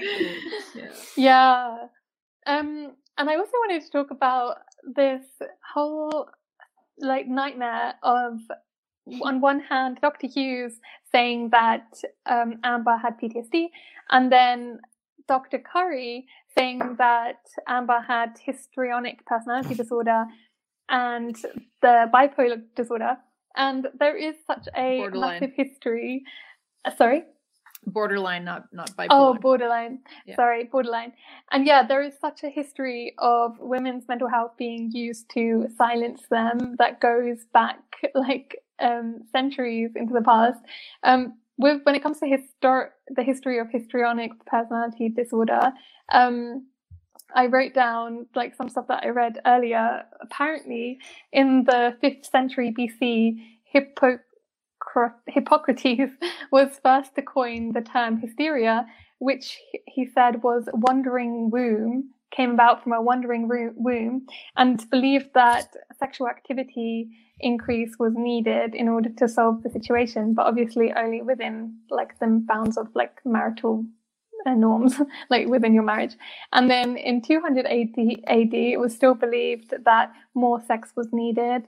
Um, and like throughout history, it seemed to be like like more sex was the way to solve hysteria, and it eventually hysteria came to fully be thought of as a mental illness and not necessarily associated with uh, like a sec- anything that related to sex or reproduction. Um, but still, the concept hysteria of hysteria has been something that's like hugely sexist that's been used to pathologize very normal expressions of anger or frustration or emotions outside of what is seen as like the normal ways in which women should act, aka being passive, compliant, always sweet and nice and soft and whatever. Uh, and has been used to completely invalidate like the experiences of women. And yeah, it's not just with hysteria; it's with any of these terms, whether mentally unstable, bipolar, all of these things, have constantly been used to silence victim like uh, victims and women. Like the amount of times that women have been locked away into mental institutes, um, labeled crazy or mentally ill. Back in the 19th century, you could be locked into a mental asylum for standing up to a domineering husband, for speaking out, for being, for trying to have more independence. Like throughout history, it's always been that victims and women have been locked away in mental institutes, asylums, or silenced um, by being labeled as like mentally ill.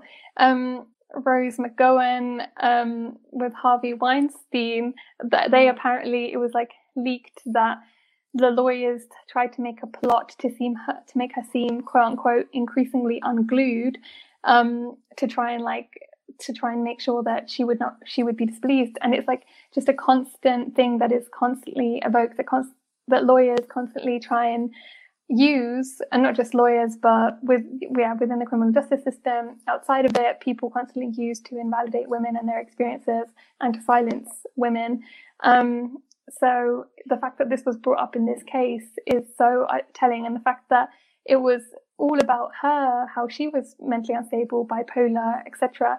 But nothing was said about how, like Johnny's monstrousness, how he called himself a monster, how he cut off his own finger, how he was unstable, how he said he was flesh flesh hacking, uh, all of these things, how that what that meant about his mental health and well, there, he was mental mentally unstable, and there wasn't any kind of um, like mental diagnosis of him, but everything was focused on her and like how hugely sexist um, that truly is. And yeah, I don't know. I just think again, this being this happening on such a global scale and such a in front of such a big audience is just like completely reinforcing the notion that this is an acceptable thing to do to women and that like victims in general are often just like hysterical and it's probably going to lead to countless more women when they're speaking up or when they're not doing exactly what uh, people want them to do to be labeled as mentally ill in order to silence them um,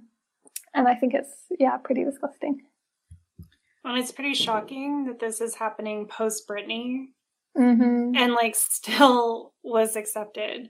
Although to be mm-hmm. fair, a lot of there is a lot of pro Amber support rising online. I think the bots have been um I think they're not like astroturfing anymore now that the trial's over. So it seems like pro Amber sentiment sentiment is allowed to like be more visible now. Anyway, mm-hmm. Um one of the things I've seen from a lot of people who are like how like how did you change your mind from being pro Johnny? A lot of them are saying that it was Dr. Curry's testimony that made them be like, wait a minute, what the fuck? You know, mm. with her talking about um, borderline personality disorder and especially histrionic. I think that was a bad move mm-hmm. on their part mm-hmm. to say histrionic because so many people are like, that's not even a diagnosis that people use anymore because it's so blatantly sexist. Mm. Yeah because like yeah like the hysteria thing is super relevant to that and the hysterical woman is absolutely you know something that's been mm-hmm. used uh, for ages um, but histrionic um, as i understand it is like a very specific cluster b that was made basically just to talk about women who are like slutty. It's like it just it describes and very girly like hyper feminization is one of the traits yeah. and it's like you're literally just describing like women like a like a yeah yeah yeah. girl you know? Yeah it's like somebody who um basically like uses their Likes appearance attention. to get attention. Yeah. um and is flirty so yeah it's flirty. Yeah it's it's honestly like if you actually read what histrionic is supposed to be it's like what? Like the like you've pathologized it's just it's really wild right? And it's it's so clearly sexist like you're not gonna you're not gonna label a man histrionic ever. Um, right. it's, it's just ridiculous. So yeah. Yeah. Yeah i just um yeah, I was just very appalled. And I, like I said, I, I went through the trial, you know, I caught up, but I went through in chronological order. And definitely for me too, Dr. Curry's testimony was when I was like, wait a minute, like Mm. what Yeah. is happening here? Because I was like, this is the oldest playbook in the world, you know, is, is, yeah, you say, and I, like to be clear that this is the worst part is that people with personality disorders are so maligned Mm. even by mental health care professionals so for her to be playing into that is just absolutely disgusting professionally Mm. and on top of that yeah it's this way like even if um amber is bpd it doesn't mean she's lying Mm. Mhm. and and it's just also the contradictions in the case are endless so it's like she's you know we see this over and over like she's a gold digger and she wanted to leech off of him but she married him to forward her career so she wanted to work you know it's like Mhm. all of these contradictions and i feel like the the whole bpd thing was part of that of like she must be lying because um, of all of these things but then when you're like, well, she has evidence, and then people are like, oh, well, it was a scheme. Mm. So it's like, is she hysterically reacting to him and and saying this because he left her, or was this a scheme the whole time to ruin him and get his money? Like, what is it? You know. Mhm. But Yeah. it doesn't matter. It was it was like throw everything at the wall and see what sticks. It basically like I'm Mhm. literally surprised someone didn't ask her what she was wearing Mm. during these events because they basically Mhm. used every other victim blaming trope in the book, including this ableist approach of like, oh, she's crazy, so you can't, you know, you can't trust anything she says. But also, it's like, yeah, so they brought in Dr. Curry, who did like a few, you know, talks with Amber or whatever and looked at whatever, you know, some documents.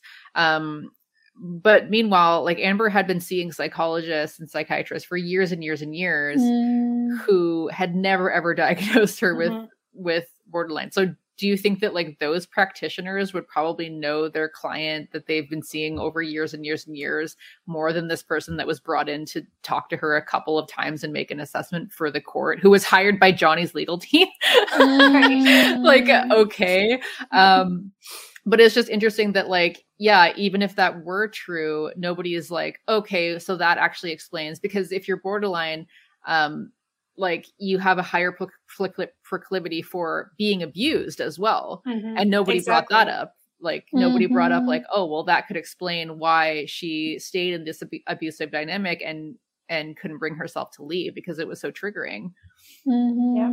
yeah Yeah, and that just speaks so much to how ridiculous the evidence that was used in this trial was because there are just so many professionals when you look at the UK transcript of the court case that um, showed that that had documentation where that where they wrote down that Johnny was abusive, that Johnny had been in sessions with them, and even one of them where Johnny had literally been violent towards Amber within it, one of the sessions, and none of that was brought in. And yeah, like you said, years and years of um, therapy, couples therapists, etc.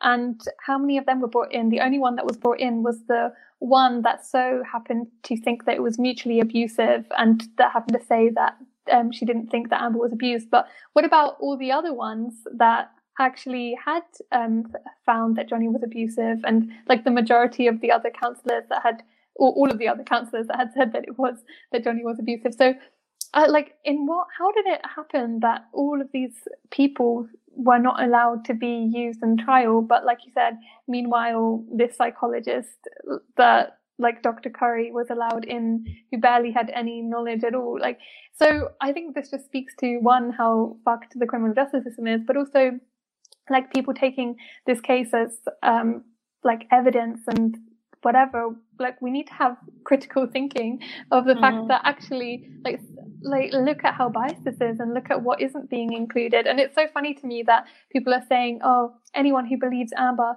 has no critical thinking skills, um, you're just like following the crowd." I'm like, "Excuse me, like the crowd." crowd yeah, exactly. Like, Where are they? Because I'd love to hang out with them. Yeah. I'd love to be a part of that crowd. yeah, like how can you possibly think that we are the ones that are being sheep in in this situation? And it's just unbelievable to me. Um, yeah, like how much evidence is not being allowed, and even the way that audio clips have been used in the trial, completely out of context. And it's like, um, surely we need to hear like that those lines before. Um, even like the, there's an audio where Amber is saying, "Oh, I like I thought you were going to kill me," and saying she was apologizing, like, "Oh, I'm sorry, I thought you were going to kill me. That's why I blah blah blah." Um, like that's why I called the police, or that's why my friend called the police. And it's like, like why isn't that being used? Like that's very, and like Johnny doesn't deny that that in that message. Actually, he responds with, "Oh, um, yeah, but I lost a finger." And I think that's also very telling because it's like, why would you, your partner is saying to you, "I thought you were going to kill me," and you're responding with, "Oh, I lost a finger that you cut off yourself." Like, I just, I just, uh, I I can't. I know. Yeah, that's a I know. great point. Re like all the evidence that was not allowed in and like how Mhm. ridiculous that was. Like medical records she had of her injuries and evidence of like that time that she said she thought he broke her nose. And this goes hand in hand too with a lot of her lies. So a lot of her testimony is twisted and then people say it's a lie. So that that's a good example. She it was the headbutting incident, I believe, if I'm remembering correctly, where he headbutted her. And she said in her testimony it hurts so bad. It hurts so much worse than anything that had happened before. I thought is this what a broken nose feels like and then Mm. people online are like she thought she broke her nose this is what a broken nose looks like and blah blah blah. and just picking apart her testimony as if she said he broke my nose period Mhm. that's not Mm. what she said at all she said i i was laying there wondering is this what a broken nose feels like Mm. anyway she has she actually has medical records of um, getting her nose looked at and there's scar tissue built up in her nose from repeated injury but she Mm. wasn't allowed to bring that into evidence Mhm. Mm. and then so everyone's it's like, "Oh, where are her medical records? Why doesn't she have them?" And it's like she does. she does she does have them Yeah. um there was stuff that wasn't allowed in that was literally by people who testified in the trial dr kipper and nurse joyce both have notes of them supporting amber's testimony that they were not allowed to testify to so if you watch their testimony you'll see they constantly say i don't recall i don't recall Mm. a lot of those I don't recalls are parts where they're legally not allowed to say what happened, Mm. um, even though it's in their notes. And even though they definitely have reviewed their notes for the case and they do recall, they can't say what happened. So they're instructed to say, I don't recall. Um, and I just want to point out this is another like place of hypocrisy among the Depp supporters because a lot of Amber Heard supporters will try to point this out. Like she had a ton of evidence that wasn't allowed in. And they'll say, well, if she did, then it wasn't good evidence. Like there's a reason that the Mhm. judge didn't allow it in. But then in the same breath, they'll be like, oh, Johnny wasn't allowed to get all his evidence in in the UK. And this is why he Mhm. needed this trial. So he could like bring all this evidence here. And it's like, Mhm. so like, what is, you know, like, which is it? Mhm. um are people leaving evidence out because it's not good enough or are people like leaving evidence out because there's a clear bias you know Mhm. or maybe like just looking at the pattern of like what was not allowed in on her side again all of it was not allowed if i remember correctly when rottenborn went through the list all of it was not allowed in because of hearsay Yeah, the hearsay shit. i never want to hear the phrase hearsay again. I am traumatized. But the hearsay rule was applied very um, prejudicially, I guess we could say. Like it was not applied consistently.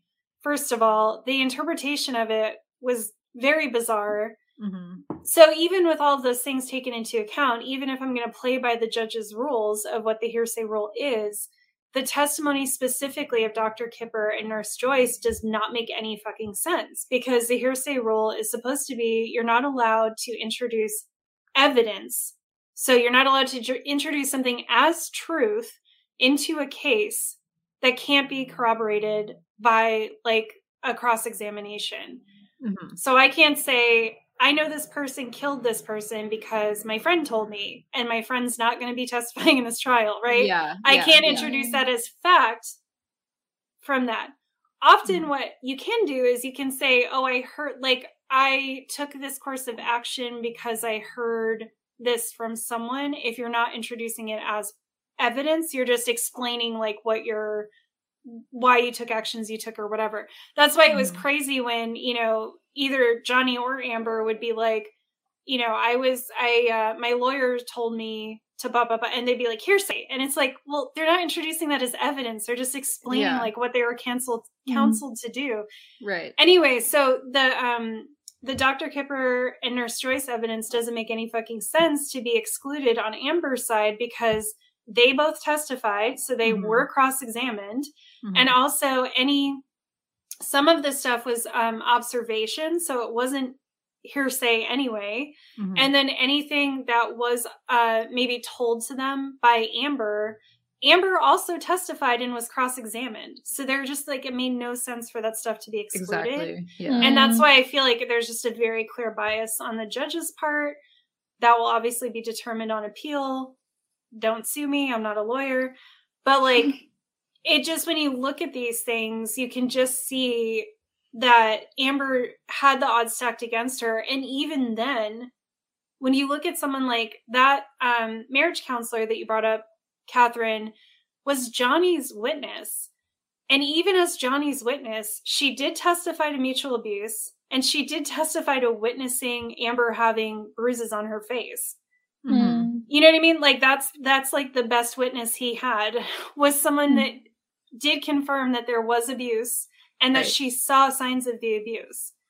Yeah, and, and still they, people they, are like Amber's a fucking liar, and it's like Johnny's own witness fucking confirmed mm-hmm. seeing yeah. these things. And again, they only needed to prove one incidence of abuse mm. for this mm. ridiculous op-ed defamation ridiculousness, mm. and there it is. like his witness, his witness exactly. said it. Yeah. Good God.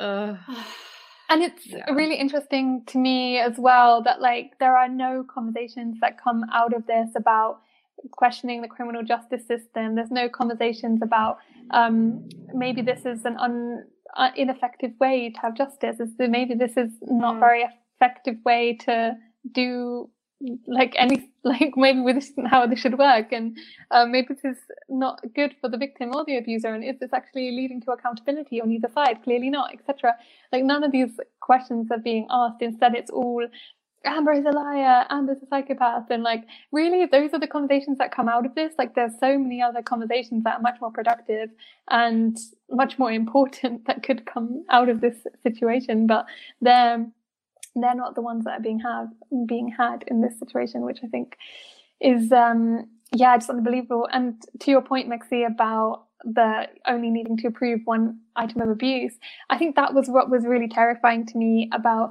in the when they both gave the the closing statements at the end.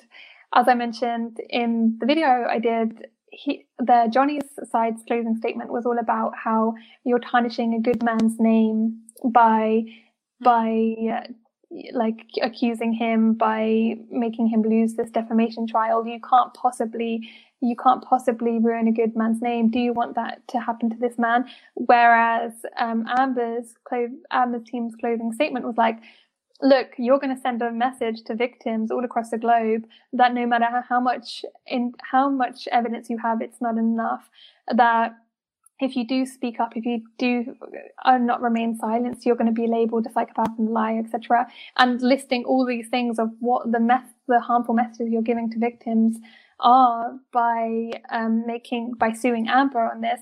And still, the jury was clearly thought that it would be a far worse thing to rule against Johnny, um, sorry, against Amber like in their minds, it would be far worse to have Johnny potentially be tarnished than to admit that there was at least one item of abuse, one instance of abuse on Johnny's side.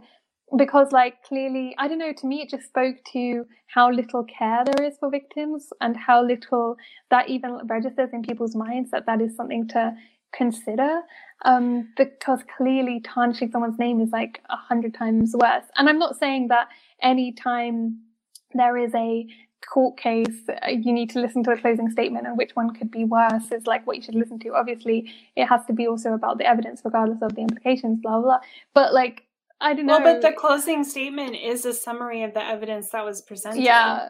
So yeah. I think it does make sense in it. And I agree not to base your entire opinion of the case on that, but it's a good it's a good summation of what did we do in this trial. And i think it's very telling that the only thing that they had to prove their case the only thing they felt that they had provided enough evidence for was that camille literally said one of johnny's lawyers the worst thing you can do to a human is tarnish their reputation or person or whatever. Mm-hmm. She said it's the worst thing you can do to another mm-hmm. person. And I yeah, was like, up, is it rape them with a bottle? right. yeah. Whatever. Yeah. Right. And the only time I I do agree that um tarnishing someone's reputation is extremely violent when it's not true. Right? Like I think what happened to Amber was extremely violent. Her reputation was tarnished her name was tarnished. She's going to be Amber Turd for the rest of her life mm. to a mm. large chunk of the population. Like that is humiliating and cruel and awful. Mm. But I mm. think it's only something that happens when it's an extension of already occurring abuse, you know? And people have this idea that women can just pop out of the woodwork and like tarnish a reputation out of nowhere mm-hmm. and that's violent and that's not how it works, mm. you know? Mm-hmm. Yeah, and speaking to what you were talking about, Catherine, about like the jury and um, you know their decision. I also think uh, how could they not have been influenced day in day out? Legions of, of Johnny course. fans outside of the courtroom. Mm-hmm. see when you know when Amber leaves, when whoever leaves, right? They know that um, they're being booed, they're being harassed, they're being followed home like i don't know how could you go in there and not be worried for your safety like imagine thinking that you're going to come out there um you know rule against johnny depp and then walk out into mm. these legions of people and what are they going to do to you you know what i mean mm. um because of course they were instructed not to look at what was going on with the trial, but none of them were sequestered. Um, mm-hmm. You know, I find it very hard to believe uh, that none of them, you know, opened their phone or uh, spoke to anyone, you know, that entire time. They weren't sequestered. And if they had any inkling of the harassment that people were getting, um, and I mean, they, they just saw it outside the courtroom with all those those fans there, which is obviously why Johnny televised this and like had this so public. Um, yeah, are you really going to are like are you really going to stand with amber and then walk out and meet all these these people? Um you know that these people are going to like look up your name your address you know come harass you um mm-hmm. you know? Yeah. Yeah. Absolutely. Um yeah well i guess we could also talk about the impacts this is having on the queer community. Um i don't know if either of you want to talk about get started or i can get started if not you can kick it off. Okay. um, yeah, so I guess there are just so many harmful, misleading tropes that have been used against Amber throughout this trial um, about bisexual people in general. Um, the first one, like a lot of it is is suggesting that because Amber is bisexual, it means that she's less trustworthy, she's more likely to cheat, she's more likely to be manipulative. She's less likely to be able to sustain a monogamous relationship. She's less likely to be able to be a good partner. Uh, less likely to sexually be able to give Johnny what he needs, which would justify his like violence and anger. Um, it, a lot of people, some people are even suggesting that because of Amber's bisexuality, um, well, saying that she's not even bisexual, that she's a lesbian, but because of her, con- her seduction, because of her desire to concoct this plan to tear down Johnny and apparently get money for it, that makes her um, like she's lying about um, being interested in men at all, which again is playing into that classic trope that bisexual people aren't actually bisexual, they just need to pick a side or they're just confused or whatever. Um, which is also um, deeply harmful. And then, as we, I think we touched on in this talk or in um, the Total Liberation podcast, bisexual people are actually much more likely to be um, so victims of interpersonal violence or like domestic violence because um, like their bisexuality is often used against them and we saw that dr hughes even testified about that that it was a way in which Johnny would constantly be extra possessive, extra controlling, because um, Amber wasn't even allowed near her female friends. It wasn't even allowed that a woman could like slightly rest her shoulder or hug um, Amber, which again is another isolating tactic to to like yeah isolate her from all the people around her. And it makes sense to me that an abuser might um, subconsciously or deliberately seek out someone who's bisexual because they could use that as a weapon against them to isolate them even further because it's much harder to isolate a straight person from their female friends because you don't have as much ammunition against them. But someone who's bisexual, you could easily say, like accuse them of um, flirting or try and lead someone on, etc., etc. Um, and yeah, and it and it's uh, also a way for like a man or like the partner to be extra extra jealous, extra um, suspicious, like insecure, etc. Um, if the like yeah, there are more options for people that they could potentially be attracted to, and yeah, we, the fact that all these tropes were continuously rehearsed throughout the court case and on social media, it's like really deeply harmful for like bisexual people, queer people in general, because they get the message that if they go to testify if they are in court or if they speak up, people are going to use their sexuality or their gender against them as a weapon to silence them and say, well, um, the fact that you're you have sexuality or that you this gender whatever means that you're less trustworthy or you're a seductress or whatever else it could be. Um, so yeah. Yeah, because we saw his jealousy, because we know that um, he has a has a pattern of being an extremely jealous and controlling person in relationships. And we saw that just go to the extreme.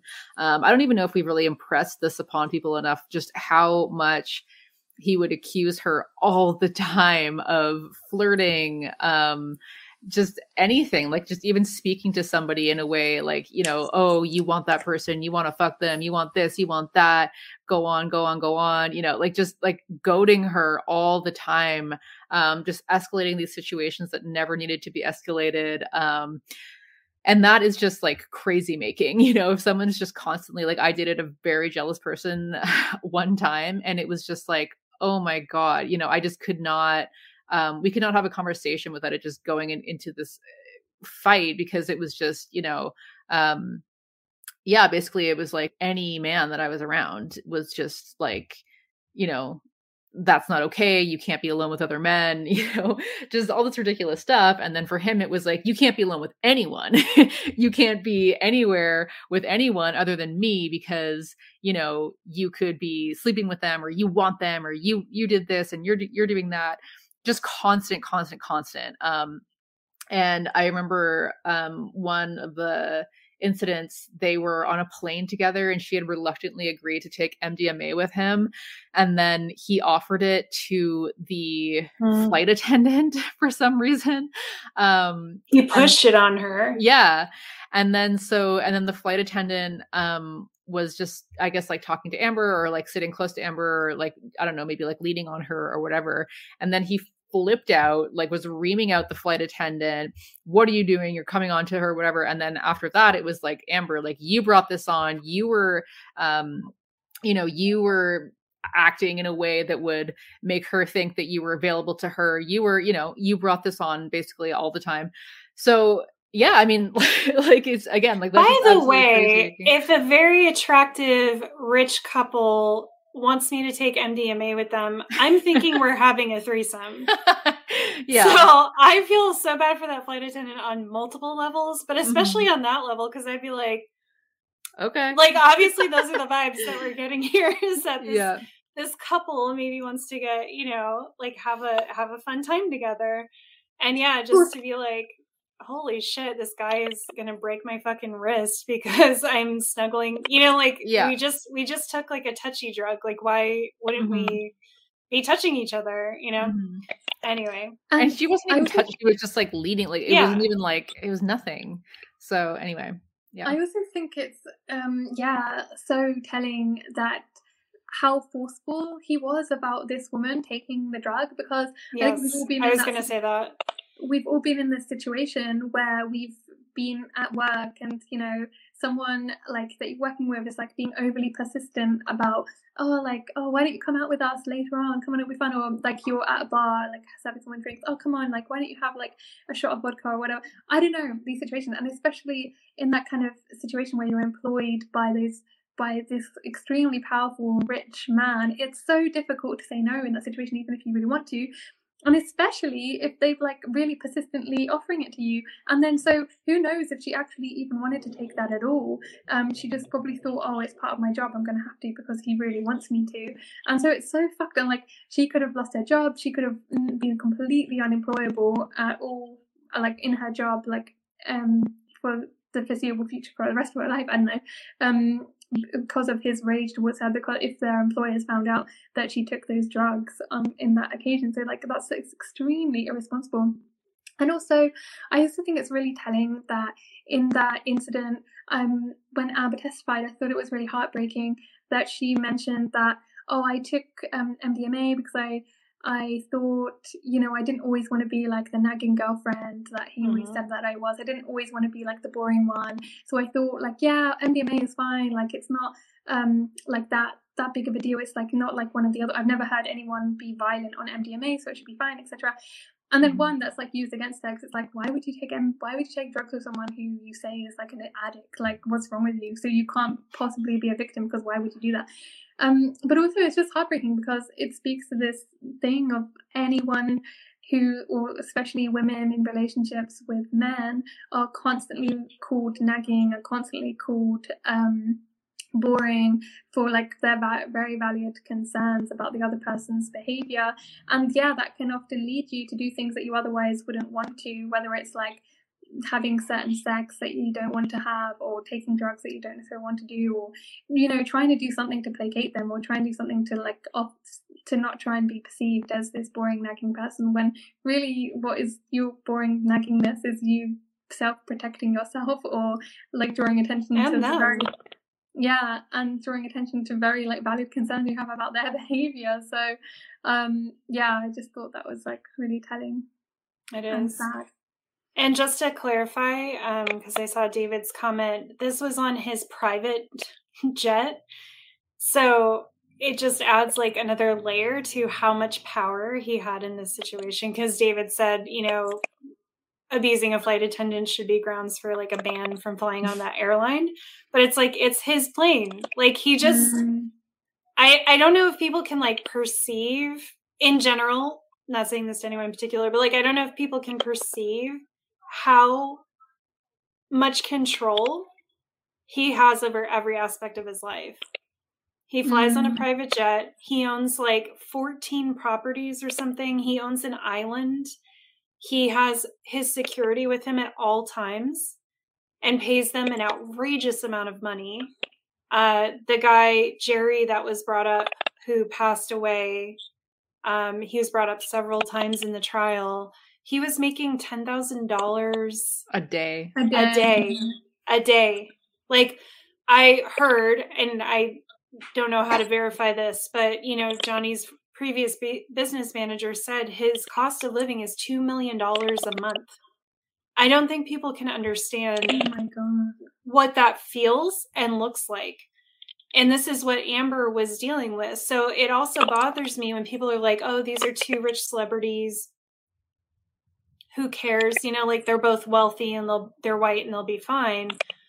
And I can understand the sentiment, but Amber, you know, yeah, she made like a million dollars for Aquaman one or whatever, but like they're just like I don't think people can understand that like she was so overpowered in this situation by Mhm. Johnny's wealth and Johnny's control. She talked about things like um he like he would take her phone he didn't allow her to have a passcode for her phone and then he would just take her phone that's why you heard so much testimony about um, her phone being repeatedly broken because when he would get mad at her he would break her phone and then she wasn't allowed to leave because he only let her use his driver so she mm-hmm. couldn't go anywhere to get a new phone unless the driver was cleared to drive her somewhere mm-hmm. um, and you know or she could get one of the assistants to get her new phone so she talked about having periods of time where she didn't even have a phone mm-hmm. and so mm-hmm. it's like yes this is a wealthy white woman and i get it you know we don't want to have too much sympathy nowadays for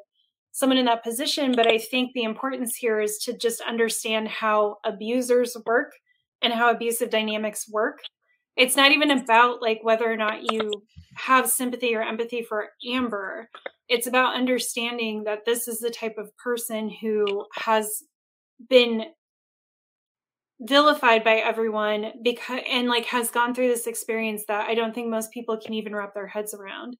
Um another thing that really like chilled me to the bone from what came out in court was that Johnny had these medical professionals on his payroll and they would be around all the time and he forced Amber to use them as her medical professionals as well. Mm. And there's actually email evidence that he was yelling at them for not drugging her enough to keep her under control. Mm-hmm. So she would be sedated against her will against her will or under an extreme pressure from them to be sedated whenever they would have a fight and she would be upset afterwards or if a fight was starting to escalate.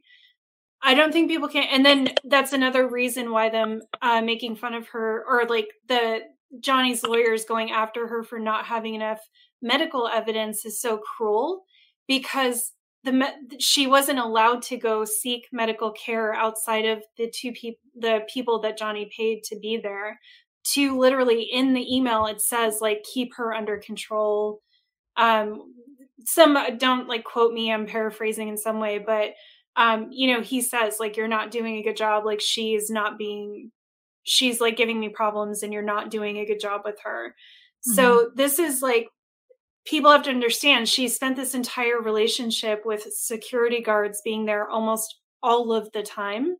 And the security guards would watch this shit happen because Johnny's their client.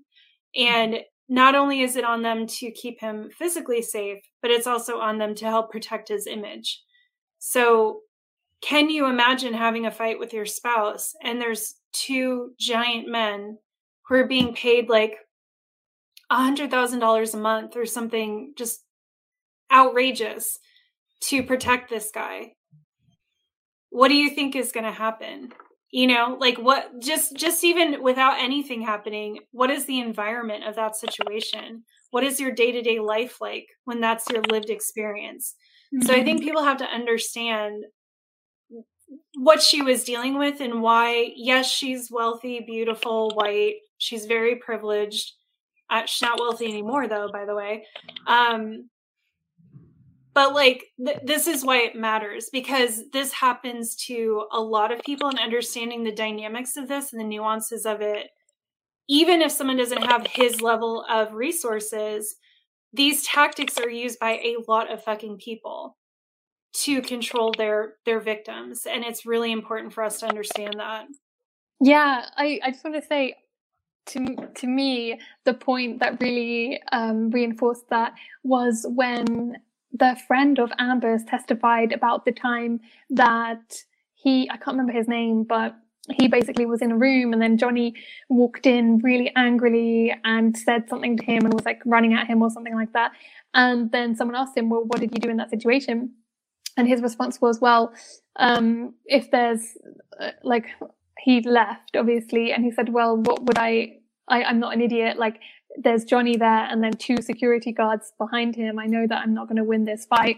Um, and I was like, wow, like, can you imagine how many times that would have happened for, for Amber as well? Like, like when she testified about being on the airplane that time and then Johnny kicked her and things like that, which is like corroborated by actual texts afterwards that show that um, from Johnny's assistant that show that Johnny did kick Amber. Uh, then like all these like security guards, all these employees that's there, there witnessing it, and she's like actually just feeling embarrassment, and like that's also very relatable to like actually having a sense of embarrassment about the abuse that you're receiving.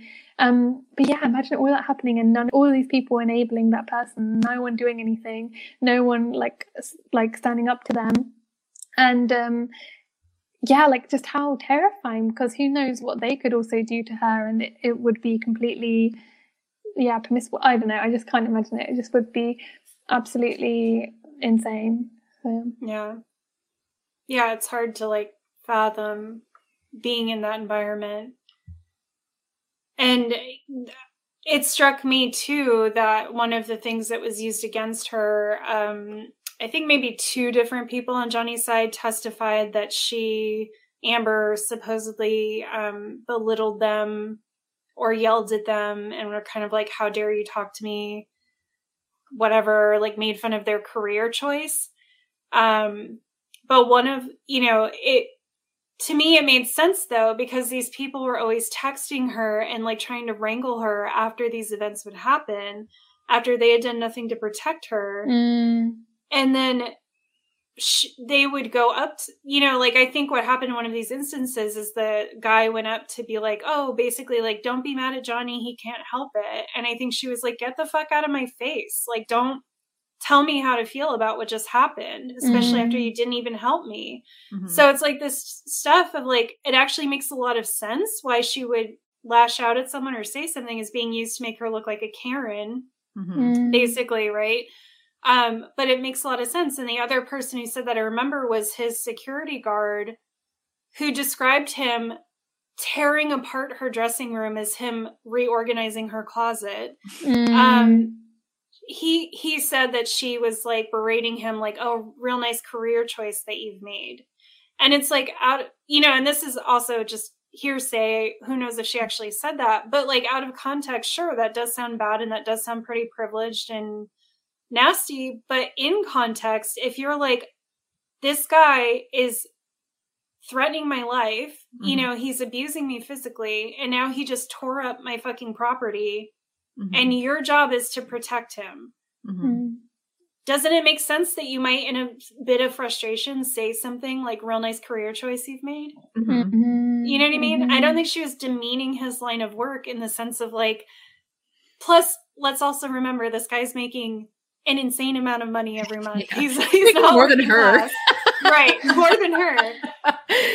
But but on top, so it's not like a class thing. It's it's a victim saying you are literally. I mean these these security guys. I just can't get past like him having these security guards because they're literally witnessing this stuff and they're standing by and their job is to jump in if she tries to defend herself Mm.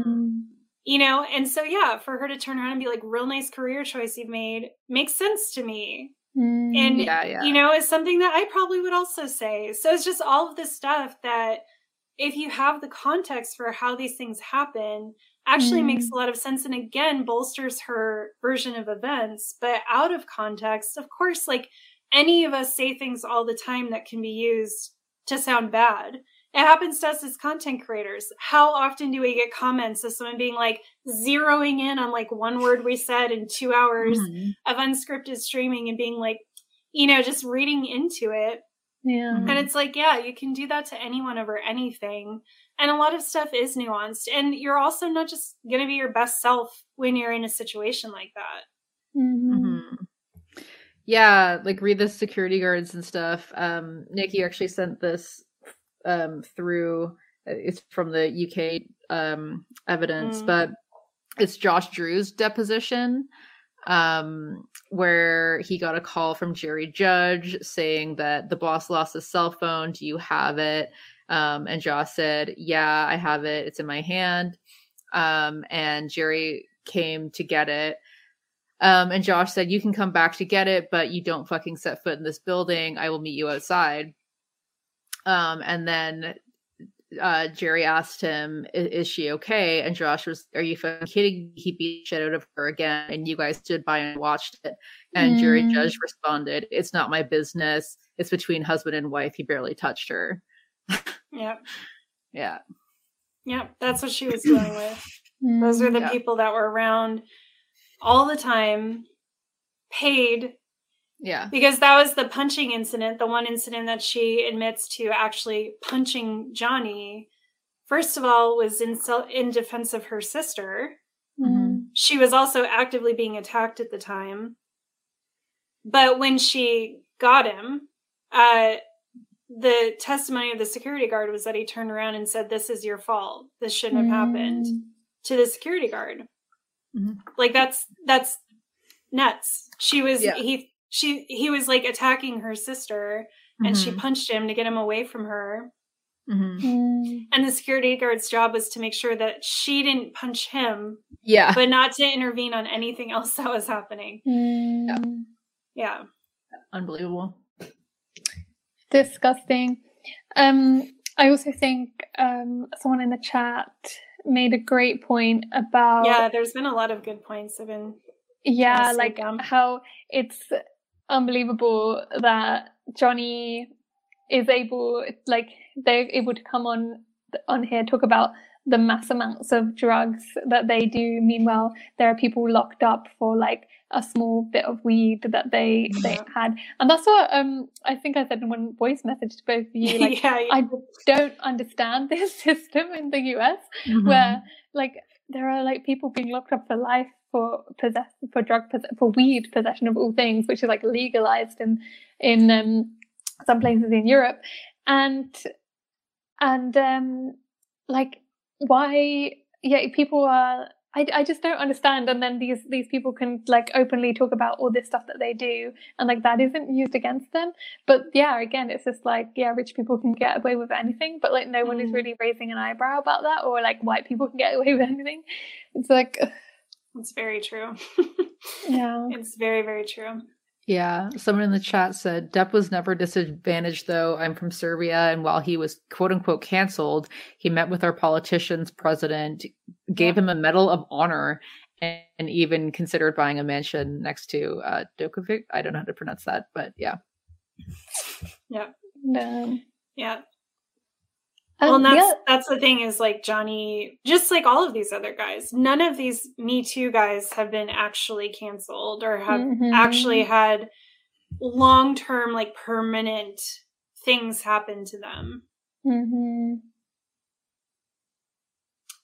Um, Celeste, thank you. Asked about the video I'm making. Yes, um, the video is supposed to be a resource that will give a lot of context for things that happened around the case. Like, I'm really going to talk about Adam Waldman, who's Johnny's lawyer, who orchestrated the whole campaign against her because they he actually has ties to Russia, and I think the whole thing is fascinating.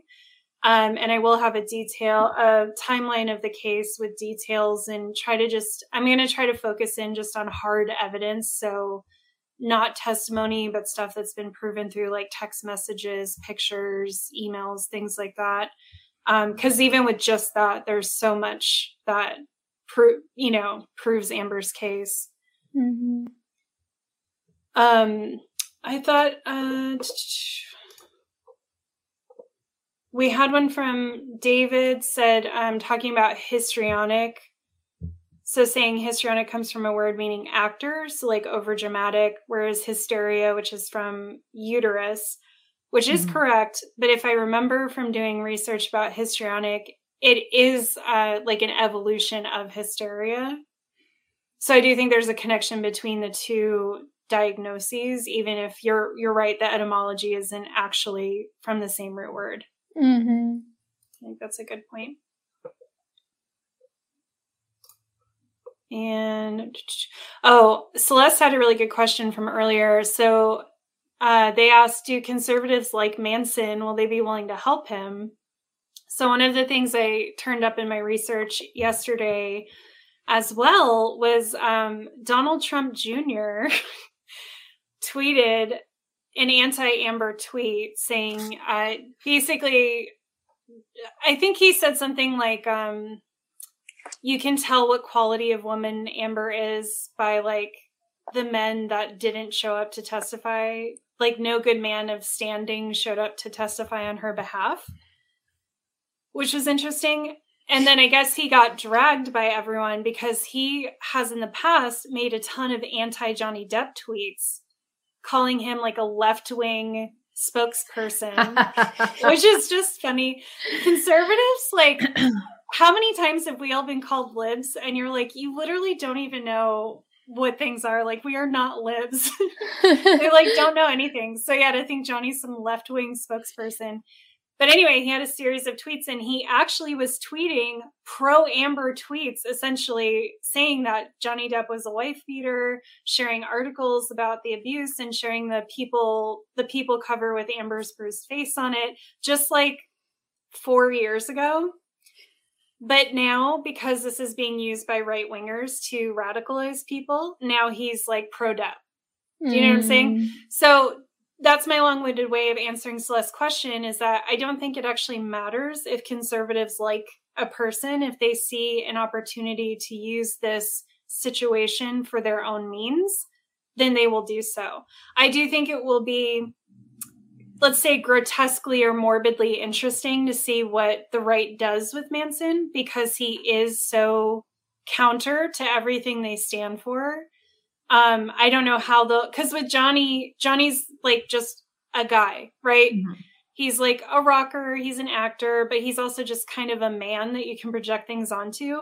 Manson is more of he does stand for something right? Like he's embraced like satanic imagery and he's embraced these things that are very anti-conservative you know quote unquote values so it will be interesting to see what they do with this case because I don't know Mm. how they're going to handle it. I think it'll be much harder for them to use him to their own ends, but at the same time, of course, they're going to want him to win his case. You know, they're always going to want women to, or victims in general, to not be able to um, speak about what's happened to them. Mm. So yeah, we'll just have to wait and see. But but I just wanted to make that point that it doesn't actually matter because Johnny was not actually someone conservatives liked before this all happened, and then they've just jumped on it to take advantage of the situation. And that's all I've got over here. um, well, I guess we could go to closing thoughts about everything, unless anyone has anything else they want to add. I mean, I could talk for six more hours in this case, but I feel like we've done a good job, and uh, yeah, we can move to close. Yeah, um, I did want to say just before we finish that I I did wonder as well to what extent the the cameras and how they were used would like affected people's perception of the case because I noticed that there would be so many moments where Amber would be testifying about something terrible that Johnny had done to her, and then the camera would zoom in on Johnny's face as if it were like, oh, look how Mm. much her words are hurting Johnny. Whereas, Most of the time, he was just looking down, pretending like he didn't wasn't hearing it. Like he wasn't Yeah. showing. Like he was just kind of like acting like it. You know, it wasn't even anything. So anyway, yeah, sorry. Or, yeah, or smirking and giggling. yeah, exactly. Um, and yeah, I just think it's really interesting that again, that again, I don't know, that's just one very small example of the way in which media shapes our perceptions and narratives around these things, like that, and of course the mass amounts of bots and the mass amount of right wing propaganda and everything like that. Um, but yeah, I just thought that was interesting. But anyways, so yeah, I guess where do we go from here? How do we keep going uh, against this machine? Um, how do we not get hoodwinked by everyone else?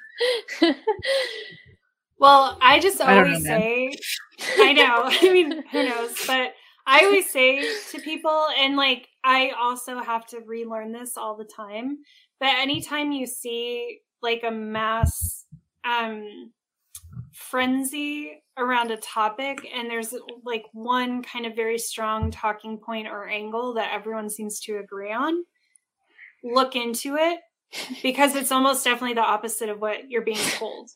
And I honestly, if if people did that for OJ, if people did that for Lorena Bobbitt, if people did that for Monica Lewinsky and Britney Spears, like all these people, um, even you know, this is dating myself, but even things like the um the frivolous uh, McDonald's coffee lawsuit. I don't know if you guys remember that, mm-hmm. but there's, you know, that was a joke like everyone made a huge joke about that. And then if you look into it, it's actually pretty fucking devastating what happened to that woman. Mm. And her lawsuit wasn't frivolous. It was she was trying to make sure it never happened to someone else. And she knew that she had to really go after McDonald's for them to change anything. Mm. So, you know, she it actually was like in a way an act of activism and it was turned around to make her look greedy and frivolous. Mm. Um, and speaking of frivolous lawsuits, this defamation lawsuit is extremely frivolous frivolous. This should have mm-hmm. never been approved. This should have mm-hmm. never happened.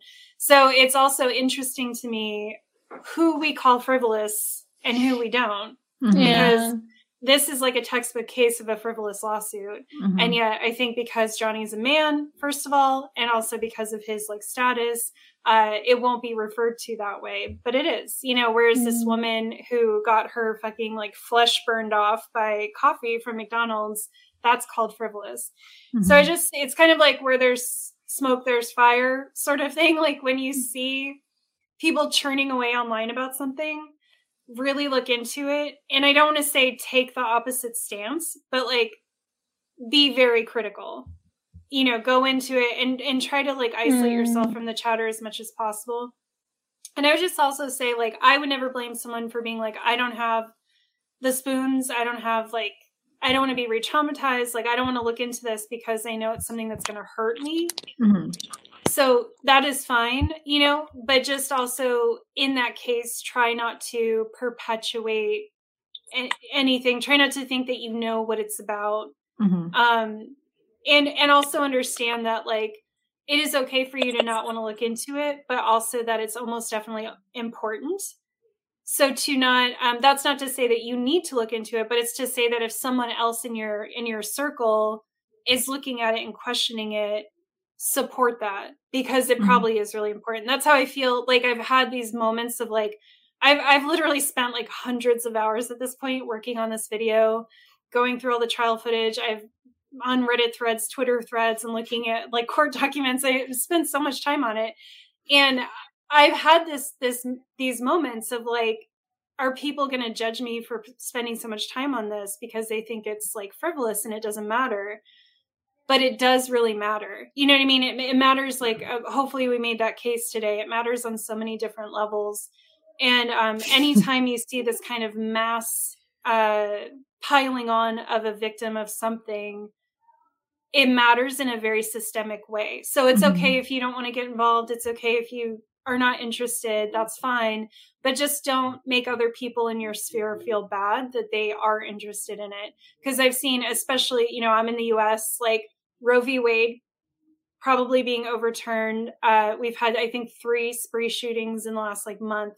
You know, there's a lot going on, and I've seen people trying to um, um what's the word i'm looking for shame other people for being interested in this trial but to me, the more I look into this trial, the more it is actually connected to these other things. Like, I do think that this trial functioned to distract from these other issues we have in the US, like gun control and abortion laws. Um, so, while I get it that you're like, well, don't feed into that then, at the same time, I think it's important to understand how this happened so that when the next thing happens, we can see the pattern. Because as we mentioned in the beginning, there are literally abusers and white nationalists and powerful men who are calling this a blueprint for how to move forward. So if someone doesn't do that analysis, if someone doesn't do that autopsy on the situation, then we won't we'll just keep getting caught in these same patterns over and over. So mm-hmm. that's that's my thing is just just look into it or support other people looking into it and just try to like listen to sources you trust and and keep the chatter out so you can make your own opinion because it is hard when you see the whole world seems to be having the same opinion it is very scary mm-hmm. to form your mm-hmm. own opinion and it's scary to talk mm-hmm. about it but i would say if you can if you feel that you are able showing support for amber showing support for these victims is really important we need to show that you know i think you can dismiss one or two people, but once you start seeing it more and more, that can cause a lot of people to take a step back and be like, oh, wait, this is kind of weird. Like someone I really respect you know, has a different opinion, maybe I should actually look into this. Mm. It can make a big difference. Mm-hmm. And um, since I know Hollywood's watching, I would like to say to all of the wealthy, powerful white male actors out there, where the fuck are you? Please speak up. That's what pisses me off the most is this whole campaign could have been uh, brought down by the right people going public and just being unapologetic for their support in Amber. Mm. And it didn't happen. Mm. Mm-hmm. Yeah. Yeah. I think that it's just very telling because um what we all like I guess what when how do I word this?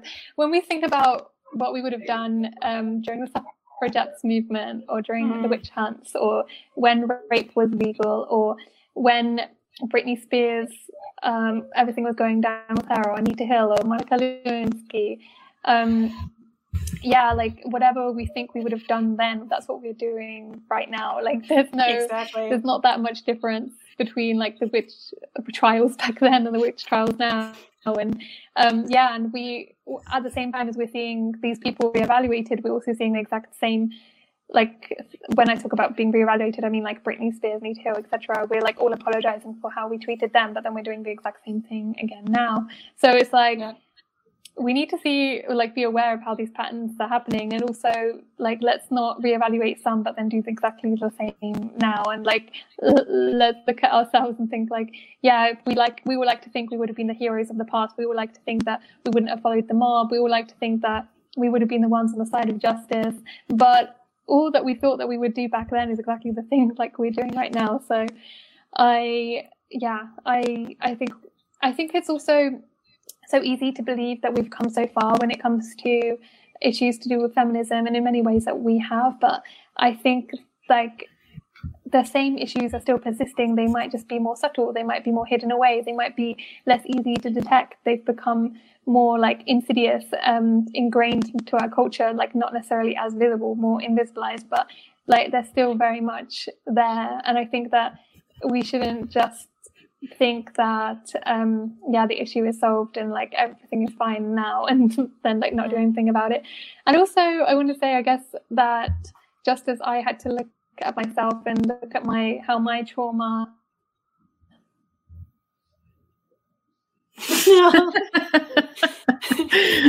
she was silenced by the internet. Oh, um, well, until she gets back to you. Until she gets back, yeah. So I don't have that much more to add. I think um, I just I really do believe that this is just the beginning. Like we have Manson, we have Kyle Rittenhouse. Like I, mm. I really mm-hmm. do think Brad like Pitt. Brad Pitt. Uh huh. He's suing Angelina for um giving his wine company like saying bad things about his wine company. Wow. Yeah. Yeah, this is this is just the beginning. Um and I feel like that's one of the big reasons why this matters and it and it really matters that like this was such a de- deception. um because eh, yeah, if people don't understand this, if people don't understand the the systemic forces at play um that make you know media circuses like this that silence victims and, and all the rest then um uh, they're just going to treat every case as as like a he said she said kind of thing um and really just not understand you know how how these things work right like how yeah. money power the internet groupthink um how these things operate and if we're not on the ball then um as these things just keep coming in keep coming in come keep coming in i mean like how what are we going to do right?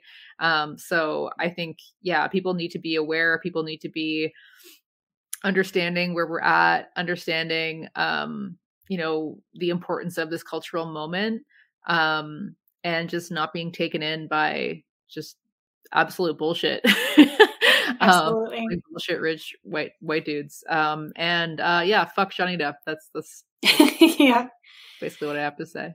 Yep and I just want to say, like, a case of, you know, domestic violence is never entertaining. No. like, yeah. It's it's hard to resist and I I also got swept up into it because I was introduced to the case through a friend who was kind of in this um enjoying the trial as spectacle. So that's kind of how I approached it. And then quickly realized, like, oh, this is actually very serious. So I think just like keeping that in mind in general will be helpful for us to stay out of that trap of of making something a spectacle. Um, my last thing I want to say, it looks like Catherine may not be coming back. So um, I want to say uh, there's a lot of cases coming up. So Anthony Rapp is suing Kevin Spacey. Okay, Catherine is coming back. Um, Mexie, if you need to drop, I, I know it's been super long, so you can, Yeah. You're welcome. like I'm not kicking you out, but uh, Yeah, I want to make yeah. sure Catherine has her say. So if you want to drop, Yeah, I Um, might drop uh, and let okay. Catherine have her say. Yeah. But um, Okay. I'll, I'll just hear what you have to say now. All right. Um, so I just want to basically, I just want to say, like, support survivors, and there's actually a lot of opportunity to do that coming up. So if you are someone who's online or even in your personal conversations, um, Anthony Rapp is suing Kevin Spacey for a sexual. Um, I'm not sure what the wording is. Um, some some sexual contact, basically, when he was underage. Um, FKA Twigs is suing Shia LaBeouf for Mm. domestic violence. Um, this this Brad Pitt Angelina Jolie thing is happening, so like, I feel like it's a huge mistake on his part because everyone knows his kids like can't stand him and have actually tried to like change their names to not have Pitt in their names. So I don't know where he's going with that, but you know, support her. Um, Megan Thee Stallion, who got shot in the fucking foot and still was getting victim blamed for getting shot. um, anyway, support her. Um, those are the ones I can remember off the top of my head. But uh, you know, the, I think there's a good point to be made that the Men Too movement and the support of Depp uh, in terms of people saying that no one believes male victims Mhm. Specifically male victims of female abuse um there's truth in that right? Like that that definitely is something that is a Mhm. problem. It's not a problem that is caused by women. I will always say this we may reinforce it but the patriarchy is the reason that men are not believed when they come forward about abuse. Mhm. um but anyway if you're going to support male victims most male victims are the victims of male abusers as well. So you can't pick and choose in my opinion who you support and so I think, you know, supporting, for instance, Kevin Spacey's victims is just as important as supporting anyone else. Mhm. Uh, so I would just say, you know, be aware that these cases are coming up. And again, if you're someone who's online and, and likes to share their opinions online and, you know, kind of post about this type of stuff, these people could use your support and, you know, hopefully have a better outcome and a better experience than Amber did. Yeah, I think it's going to be very, very interesting to see what happens with the Kevin Spacey uh, Mhm. case. Like, if people are going to come to defend Kevin Spacey, or if people are going to be like actually supporting his victims because his victims are men, and Right. then pe- people will be like, And it's yeah, always like, tough with that. really because homophobia does play in. So, like, Mm.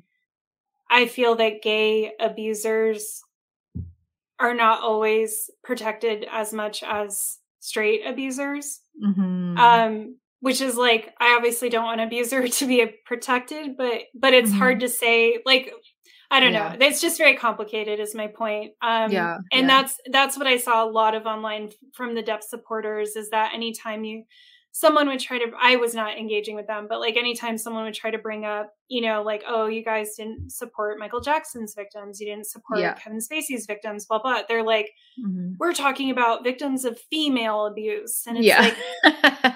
okay, I get it. But yeah. like also, you know, like yeah.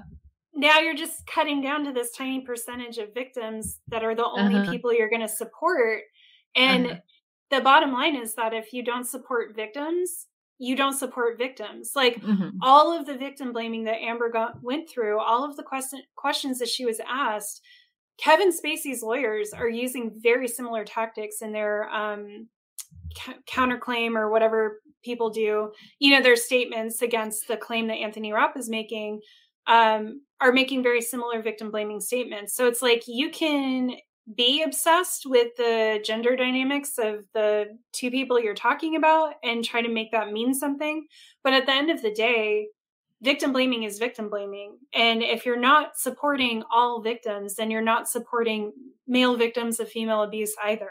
You're making mm-hmm. things harder for them legally because whether or not you support them, those same tactics will be used against them in court, in police investigations, and in the public eye. Mm-hmm. Yeah. Hi, Catherine. Welcome back. um, yeah, and I just want to say as well, it's like how many of them actually genuinely care about male victims or how many of them just care about no. dismantling feminism and destroying women um, yeah and i also think that yeah the thing that i was going to say was i i think we all just need to look at our own trauma and how that affects like our immediate reactions to these things because i definitely noticed how my trauma played into what i was going to think about this trial. And i think the same can be said for everyone. Like we've all been, um, most of us have some sort of trauma, and like, does that trauma lead us to have anger and hatred towards women? Does that trauma lead us to have empathy towards men? Does that trauma um, lead us to want to victim blame, etc., etc., etc.? Like we need to be doing some more of that, like internal analysis. Um, and even if we are victim have been victims ourselves it doesn't mean that we are like have more of an instinct to be able to understand these dynamics. As you said nick it means that a lot of the time you are more able to yeah like less able to side with the victim. Um and yeah i think that it's just really important to do that work. That's what i had to say. Well i agree with you. I think that's very important and to end it on a positive note for anyone who cares, um, Johnny Depp is has had a rise in negative public reaction. You know how people measure these things online. Apparently, after the trial, it's gone up pretty dramatically. Um, so I think it's a culmination of things, but but it is encouraging at least that Amber might get her redemption sooner rather than later. She may not have to wait a decade or more to have someone make a documentary about her and then have people be like, oh shit, we were wrong. Um, I think part of that is the bots. You know, I, I, mean, it's just proven that there were bots that were used. And obviously, now that the trial's over, that activity has gone down. And I think that's making more space for people to, um, who have been supporting her to actually be seen for that content to come through. And um and i just think you know her losing and that weird i mean she didn't exactly lose but that weird verdict that they got i just think people are starting to be like wait a minute like what went on here? Mm-hmm. and are looking more into it.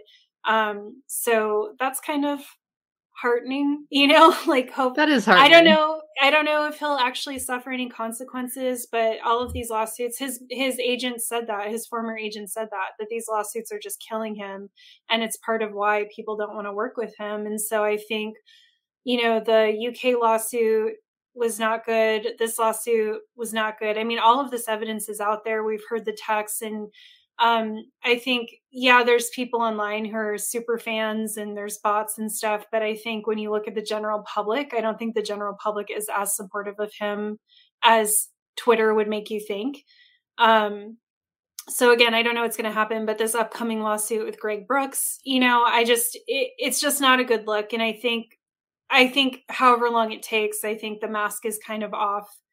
And I see, I don't see him being able to ever get back to, a star who can demand 20 or 30 million for a movie and run a franchise. I just don't. I could be wrong, but um, I feel like you know at least there's that to look forward to. at least like he's not as supported as he was. Um, and I, I do think you know that's why I'm I'm trying to get this video done, even though I would love to take like another month to do even more research and get my thoughts together. But um, I think we're going to see a lot of content coming out in the next like couple months that are pro Amber. And I think there's going to be a whole backlash online of people being like, what the fuck? Like, how did this happen? Um, so there's that. we got that at least. And I just really hope that that means Amber can get her career back on track sooner rather than later because, um, you know, she should have a career. She wanted one. She worked really fucking hard for it. You know, whatever privileges she have has, which she definitely does. She came from an extremely working class background and she worked her ass off and hustled to get where she was. And you know, I think actors are overpaid. I think celebrity is really dangerous, as evidenced by this case. But I do think she should be able to work um, and not be stigmatized forever just because she was in an abusive ma- marriage and decided to get out of it. Mm-hmm. Well, well said, everyone. We've uh, collectively made a lot of content about this, which I think is great. Yes, we um, have. And uh, oh, I was going to say, if you haven't seen it, watch Catherine's video. Yes, um, yeah. I'll link that below right after we hang up here. Uh, it was very good. Listen to mm-hmm. our podcast on total liberation. Yes.